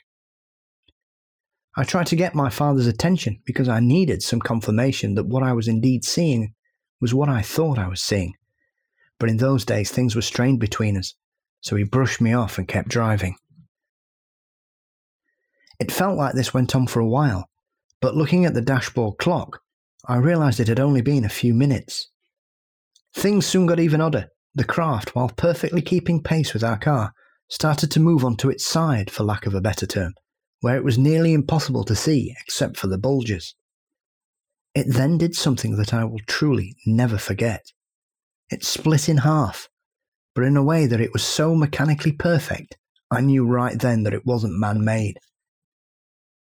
It split whilst it was moving, with no jittering, stalling, or any other evidence of mechanical process taking place. After it split for a few moments, it kept pace with the car. Then, with each half still on its side, shot across the sky at blinding speeds in separate directions. That's my story. Make of it what you will. And so, Paul, I am very curious to know what you make of this because I have never heard of anything anything such as this. Really? I'm not surprised or, or shocked by that report at all. Really? So mm. I think because it seems so organic. Mm. You know, it doesn't seem like a machine. So no, I, I've aside from Jordan Peele's Nope, which you know everyone should watch because it's very good. I've never heard of anything like that. So tell me, where have you heard this? There's lots of reports of people seeing UFOs that split perfectly. Interesting. I mean, I, I guess I've heard stories of them splitting like much higher up, mm. but never something that close. Yeah. There's a few where people have, have reported seeing objects split or split in half and go off in different directions. Oh, okay. um, there's people reporting seeing things split and then they fly straight up. Um, there's often people report objects splitting into smaller bits, like they're drones or something coming off them and flying off. Okay. I think in the, the, the recent Unsolved Mysteries Michigan episode, they're saying that they looked like they some of the, some of the witnesses thought it was splitting. So it's it's not unheard of. It doesn't happen a lot, but there have been several reports like that over the years. Okay. And it's the, and it's the it's the fact that it looks so perfect that makes people realize that it can't be man made. Yeah, well, that's what I was thinking, and and that's why I was why I said organic. Like if if it's not man made, I understand. Then you know you think okay extraterrestrial, but but also I just wonder like it seems like a thing. Mm-hmm. You know, like some kind of life form that we don't fully grasp. Well, who's to say some of them aren't? Fair, yeah. and that's that. End. As I've said this before when discussing this, the possibilities of it, you either presume that they're all coming from the same place, which I, I, I just don't put any credit in. Right. Because why would a race of beings that are able to travel the universe have such a variety of vehicles?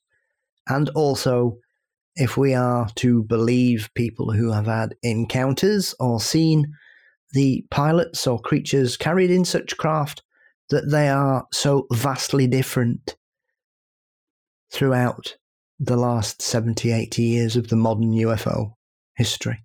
I don't know. I figure, figure if I had an opportunity to drive a bunch of different cars, I probably would. the aliens have a used have a used spaceship lot. They drive hmm. a different one every day, depending on how they feel. Yeah, well, they could be. They could be like Jay Leno. I hope they're not like Jay Leno. so I don't know. I think if we are to believe in the concept of extraterrestrial visitors, but only think it's one planet, then I find that more difficult to believe in that the fact that there are numerous planets that have mastered the ability to travel as they wish. Oh yeah, no, I, I agree completely. But then again, you would say, well, you only have to look at the Earth to see that not everybody looks the same. I, I think that's one of the things I have a hard time, even myself, wrapping my head around. You know, say, for example, I've been watching very slowly because usually I watch television with Nick. Um, uh, I've been watching Andor, the new mm. Star Wars series, and it's actually very good. I think it's probably one of the best Star Wars things I've seen. But you know, sometimes I forget. You know, it's you, you when you watch like a world destroyed, you think like, okay, so Star Wars are going to blow up a planet. But when you actually sort of transpose that in your head with with Earth, and you imagine what you're losing, Mm. the the diversity of if we set aside even just the animals, like the diversity of cultures and people, you know, Mm.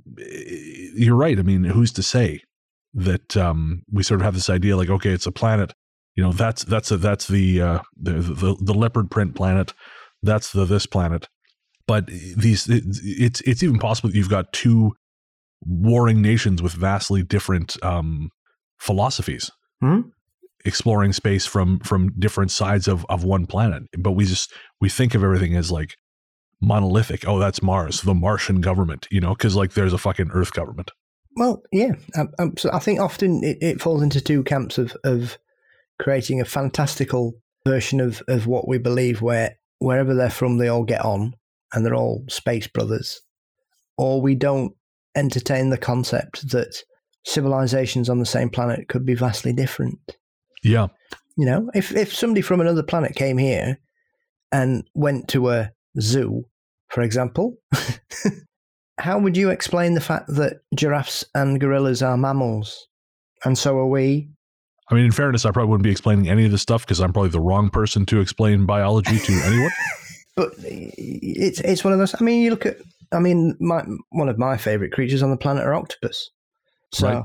you know, you look you look at even if you just take that species on its own and look at what they can achieve and they can do and the intelligence they show, you know, and they're brilliant at just pissing off and getting out of places and doing a runner, you know.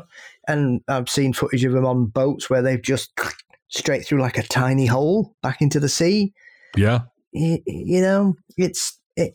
I, I never fail to be mesmerized by the potential of, of what octopi can do. oh yeah i i i used to i used to eat you know octopus and squid and i, I can't anymore Mm. because i know better Yeah. just bothers me you know Yeah.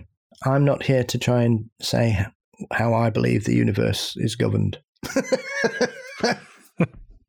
that's my job damn it no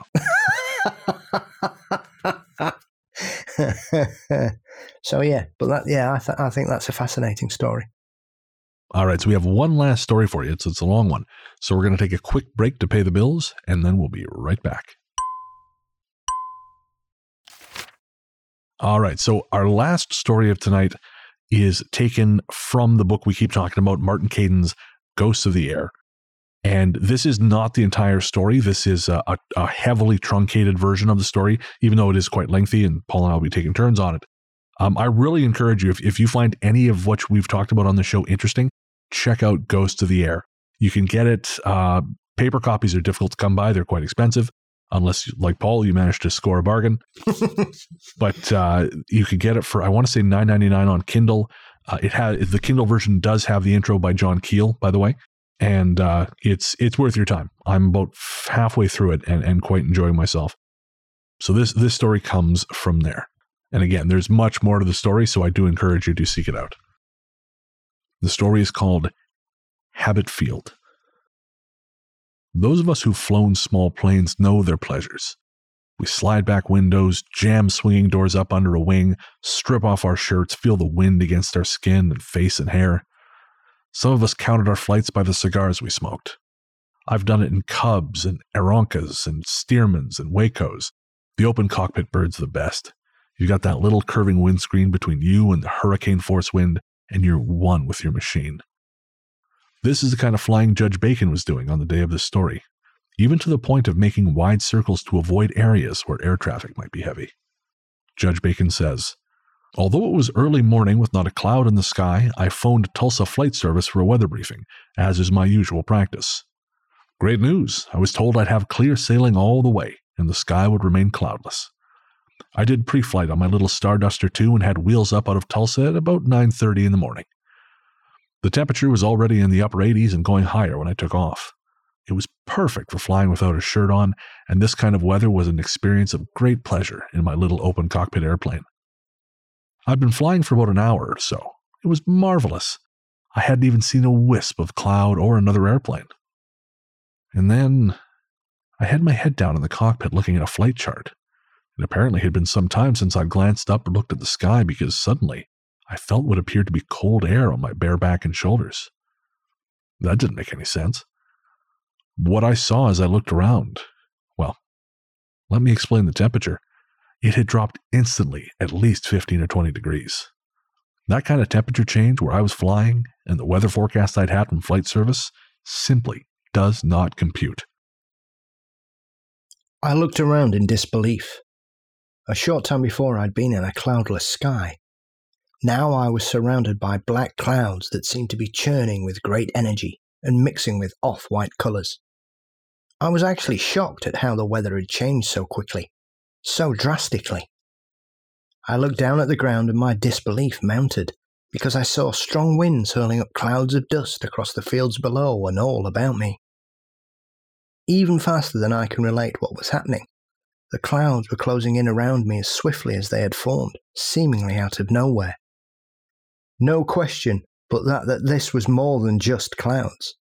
I was in the midst of a huge thunderstorm, perhaps an entire line or area of such storms, and I didn't cherish the idea at all of finding myself in a hailstorm in my little fabric covered bird.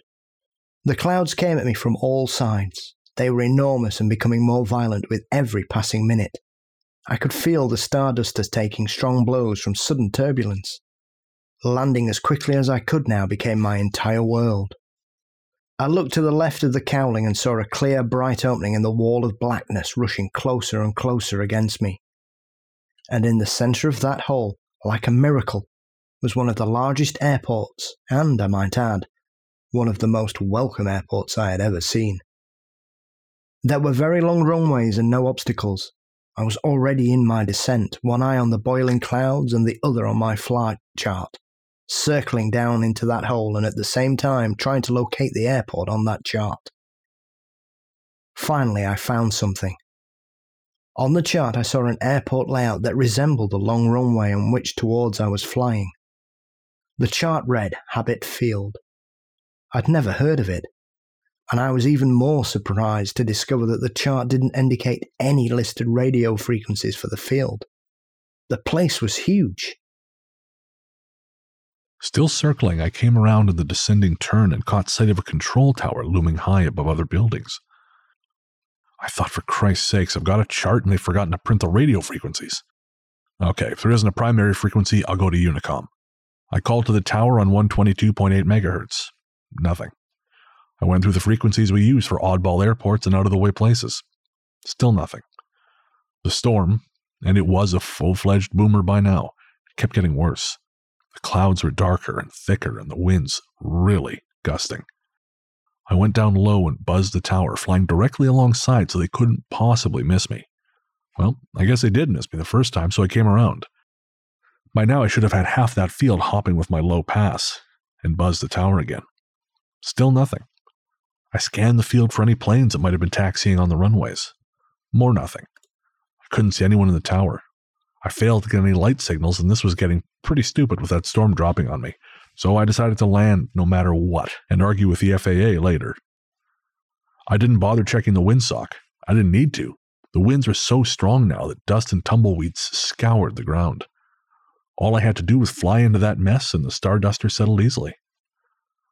When I sat the little bird down, holding the stick full back and taxiing slowly because of the increasing winds, I noticed immediately tall weeds growing out of cracks in the runway. That was tough to understand. I wondered why the people who ran this place were so neglectful in maintaining such a large airport. As I rolled to a stop, I pointed the nose of my bird directly toward the tower, making every exaggerated movement of control surfaces the wind allowed. Still no light. This was really crazy. I added power to taxi up to the front of the tower and killed the switches. I'd nosed the plane into the wind and as soon as the propeller stopped turning, I scrambled out, bringing my own chocks with me, and secured the plane.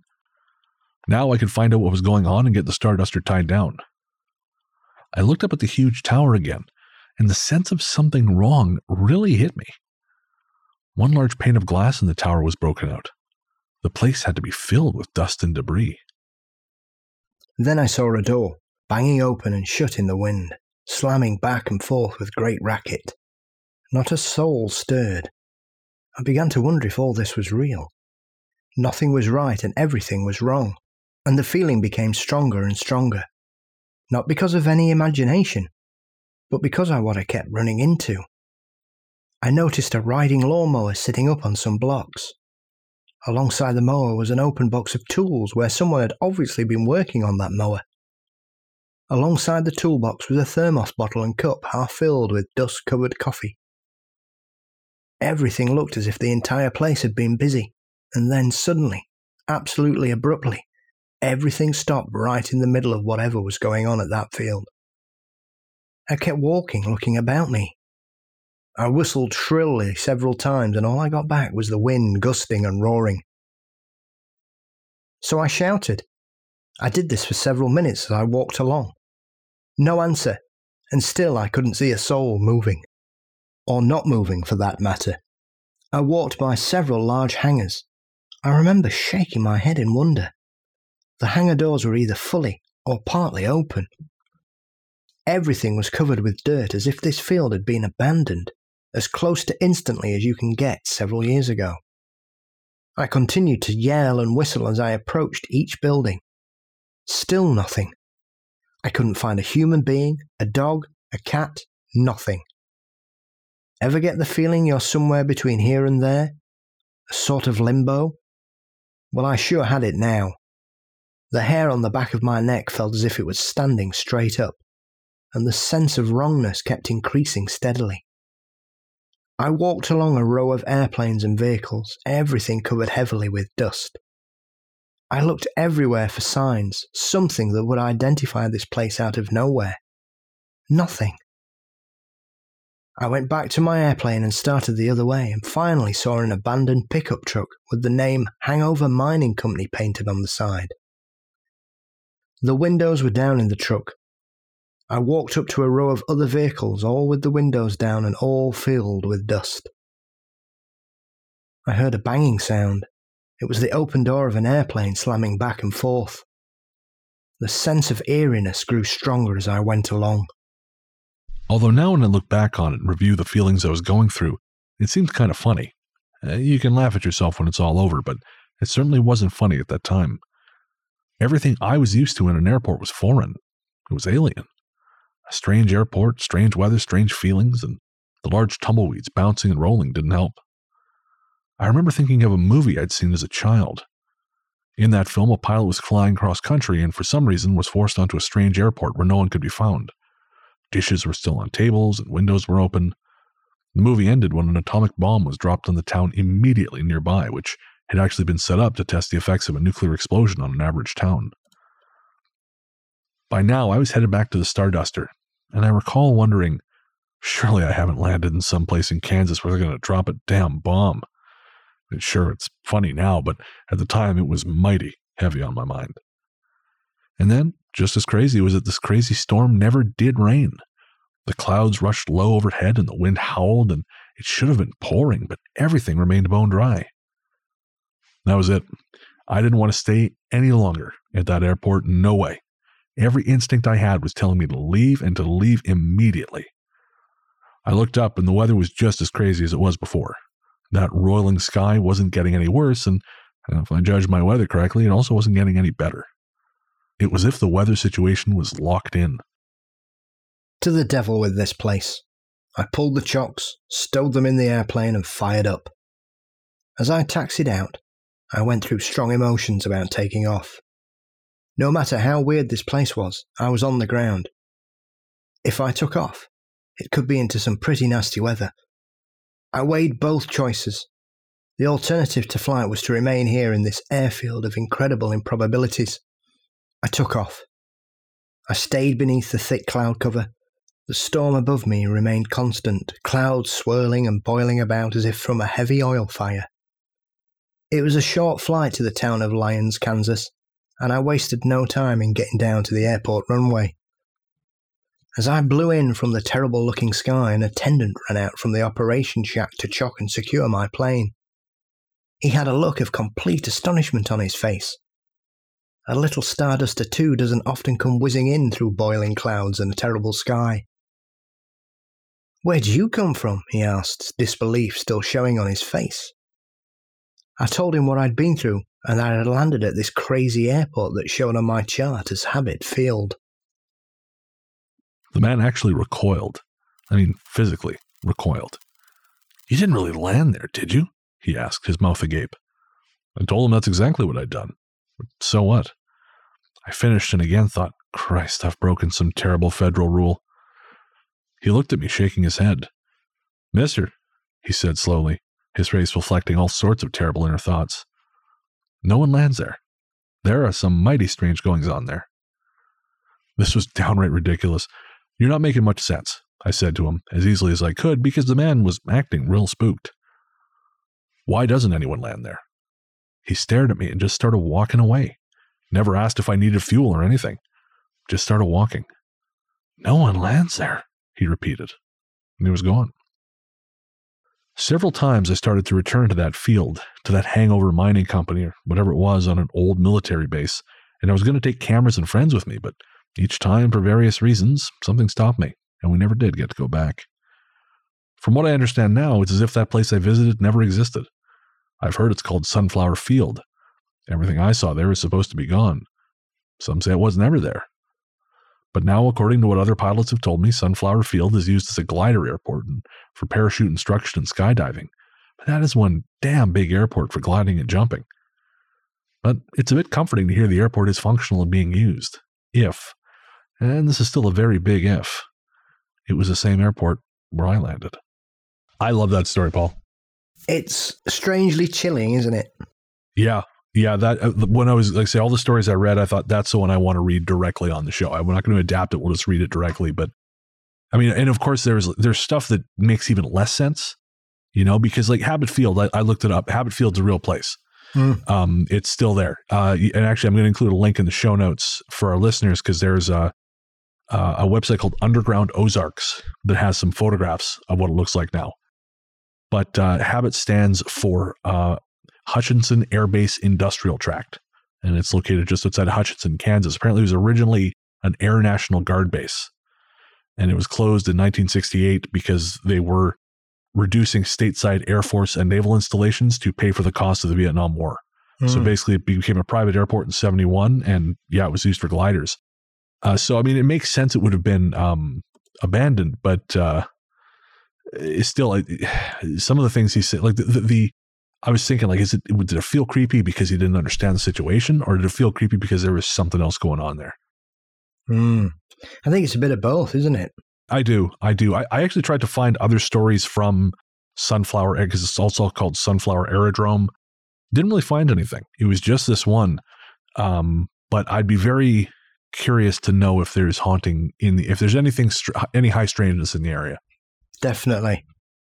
It's um yeah. I mean, places like that usually have some kind of weird things attached to it, but it's it's the reaction of the of the guy at the normal airport that seems to be like, well, clearly other people have had this experience. Yeah, yeah, that was weird. And there was also, again, I, I we didn't read this part of the story, listeners, because we want you to seek out the book, but there was uh, a phone call placed to that field by someone that this this uh, judge knows trying to ascertain exactly who owned the field. And they were very very the people who answered the phone were very strange. And you know what they said was very unusual and then they stopped answering the phone.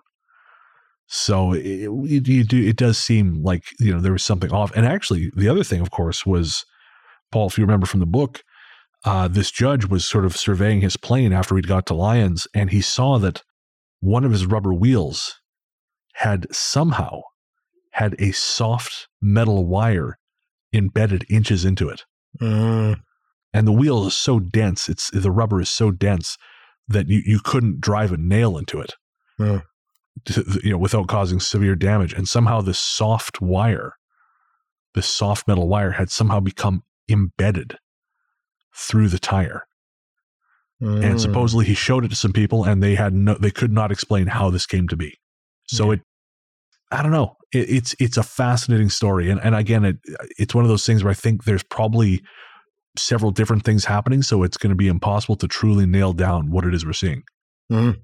I'm sure there's one of those that happened over here as well. Very similar, where a guy was flying and had some difficulties, or there was bad weather, and he spotted a an airfield out of nowhere and landed, and he'd basically landed in the past. Oh shit! Okay. But there were actually people there, and he was getting really confused about it. And then all of a sudden, it just everything changed, and it was just abandoned. Oh wow! Oh, I would love to know where that was. I'll have to dig that out. I saw that a few years ago. Hmm, I'll do some digging in that one. But yeah, it's a very strange thing, especially that it exists. But it, yeah, I mean, obviously the book came out in the mid '90s, so it would be interesting to to date when this really happened, what date this happened for the judge, because then that might give us an idea. But even so, the additional information around it still makes it seem an extremely strange incident, regardless. Yeah, if I'm not mistaken, and I'm just going to double check before we head out. If I'm not mistaken, I want to say that story happened in the early 1970s. But even so, it was a private airport then. It just doesn't make sense, does it? No, I mean it, it was sold. It was sold in '68, and it became a glider, a glider port in, or a, like a glide, yeah, glider port in '71. So there was a period where it, um, you know, was in different hands. So I suppose it's possible, you know, there was something nefarious happening there. Okay, so this was 1976. So this mm. was actually five years after it had yeah. become a place for gliders. So that makes even less sense. Fascinating. Okay, now I'm now I'm uh, now I'm I'm my interest is my interest is renewed. I was already interested, but now knowing that the time doesn't add up because I again I'm, dates fly out of my head, so I sort of just assumed it was in the period between when it had been sold and and when it became a, a glider port, but clearly mm. not the case. Yeah. How strange. Well, if we have any listeners in Kansas and you and you know any more about Habit Field or Sunflower Aerodrome, let us know. GhostStoryGuys at gmail.com. All right. Well, that was that was terror in the airport. That was a lot of fun. Absolutely. Though I think we might have frightened a few people. And probably pissed off some people because of Denver Airport. So it's real. The Masons, the, the Masonic symbol on the time capsule. Sure, whatever. Have fun. All right, so we're going to take a quick break and we'll be right back.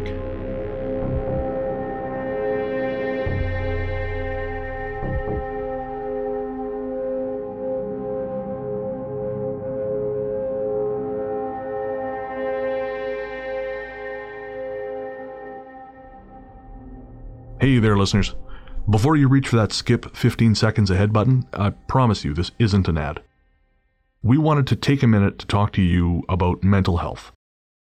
On this show, I've always tried to be as honest and open as possible about my struggles with depression and anxiety, because even though we've come a long way towards acknowledging the very real damage these things can do, there is still way too much lingering stigma about reaching out for help. And when you start to feel like there's no help, it's easy to start feeling like there's no hope. But Paul has joined me today to remind you there is always hope and there's always help.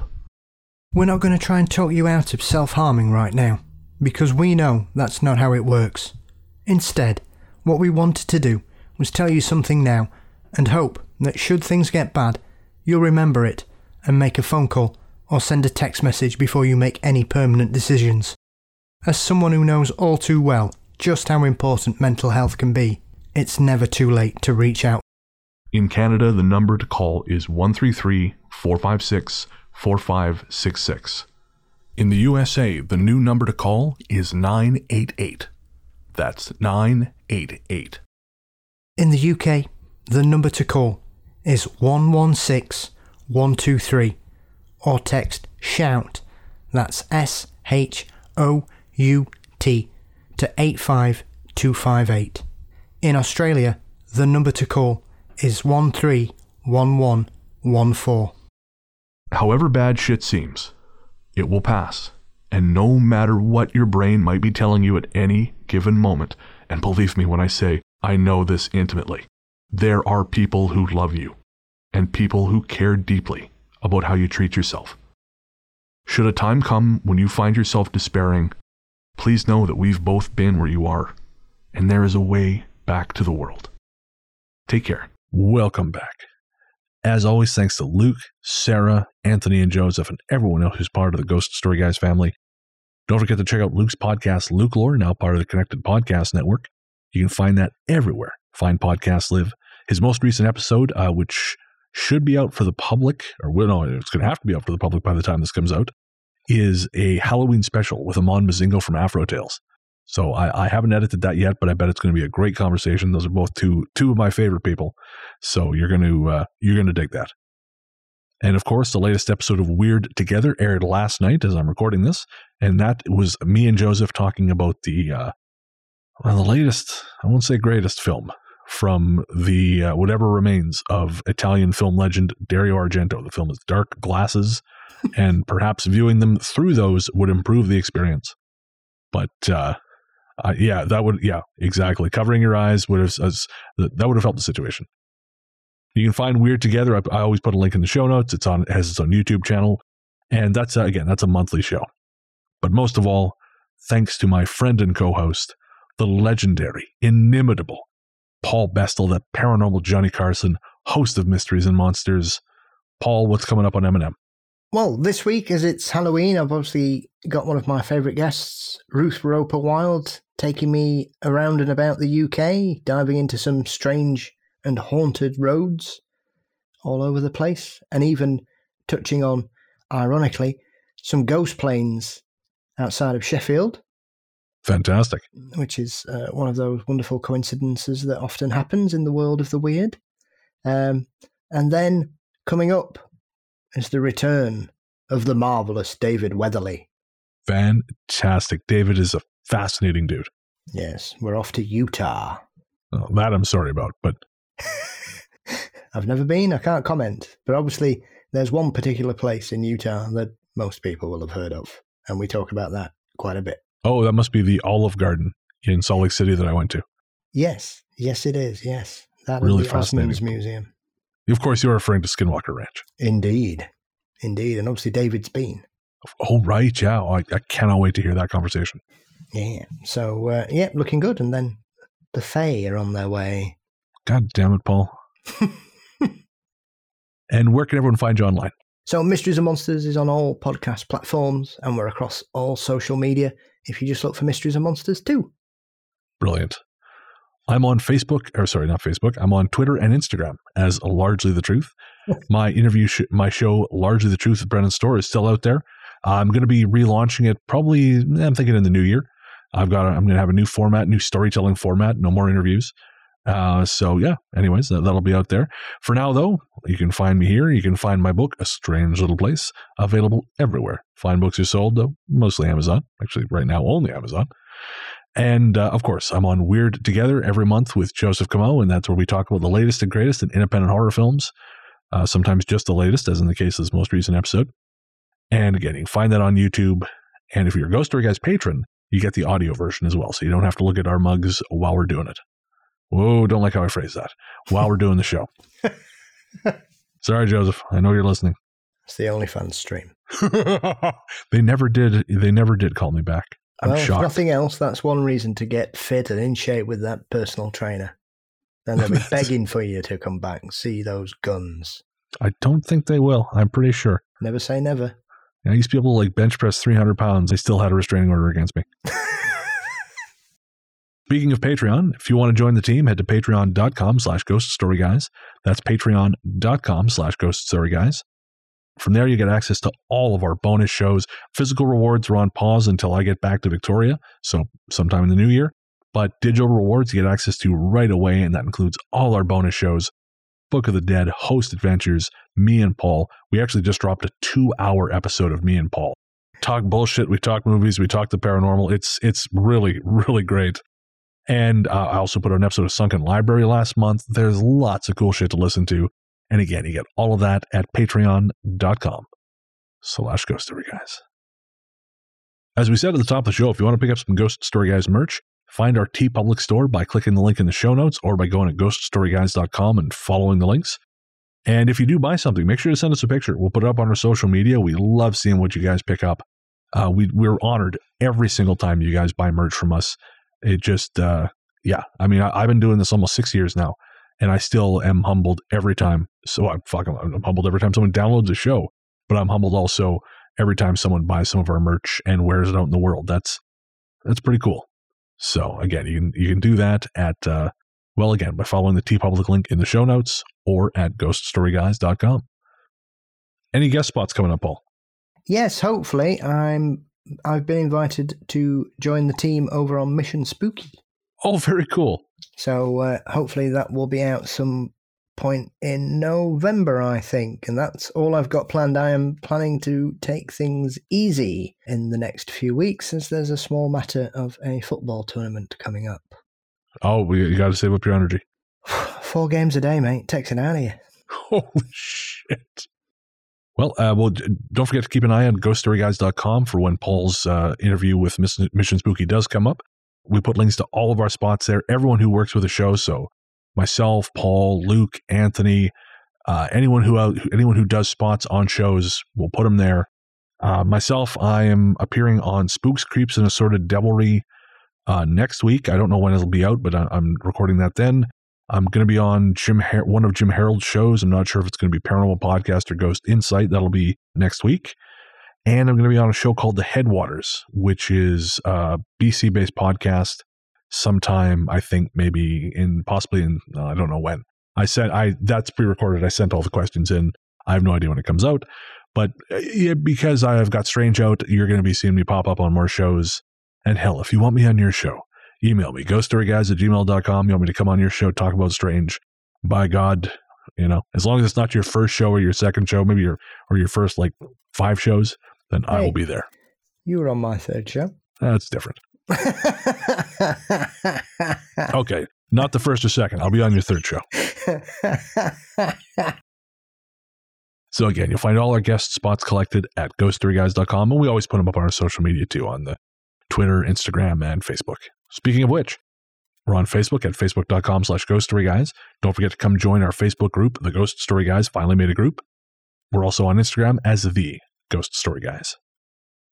Shout out to our composer, Rainy Days for Ghosts. Rainy Days for Ghosts is a project of film journalist and composer Jerry Smith. If you want to hire Jerry for your next project, shoot them an email at rainydaysforghosts at gmail.com. Our theme song, Radio Into the Darkness We Go, is composed and performed by Peter Kursov of Podzontom Music. Find more from him at nightharvestrecordings.com or by searching for Podzontom Music wherever you get your tunes. Our story's theme is The Future Belongs to Them Now by Hexxagram. Find more from them by searching for Hexxagram wherever you get your music. Remember, that's Hexxagram with two X's, not three. And of course, uh, as we said, this time, instead of going out on our regular music, we're going to be going out on a song sent in by our listener, Brooke. Of course, we read Brooke's message at the beginning of the show, and the song is by Garrett Long. And of course, Garrett passed earlier this year in a terrible accident. Garrett was a talented, talented young man, and I think that this song is just, uh, I don't know, it feels appropriate. So we wanted to play the song for you so everyone could appreciate what Garrett had created. So, as we head out, you are going to be listening to Garrett Long and Richland Drive 29. And I, I guess that's it. Well, we'll be back in a couple of weeks. But until then, into the darkness we go.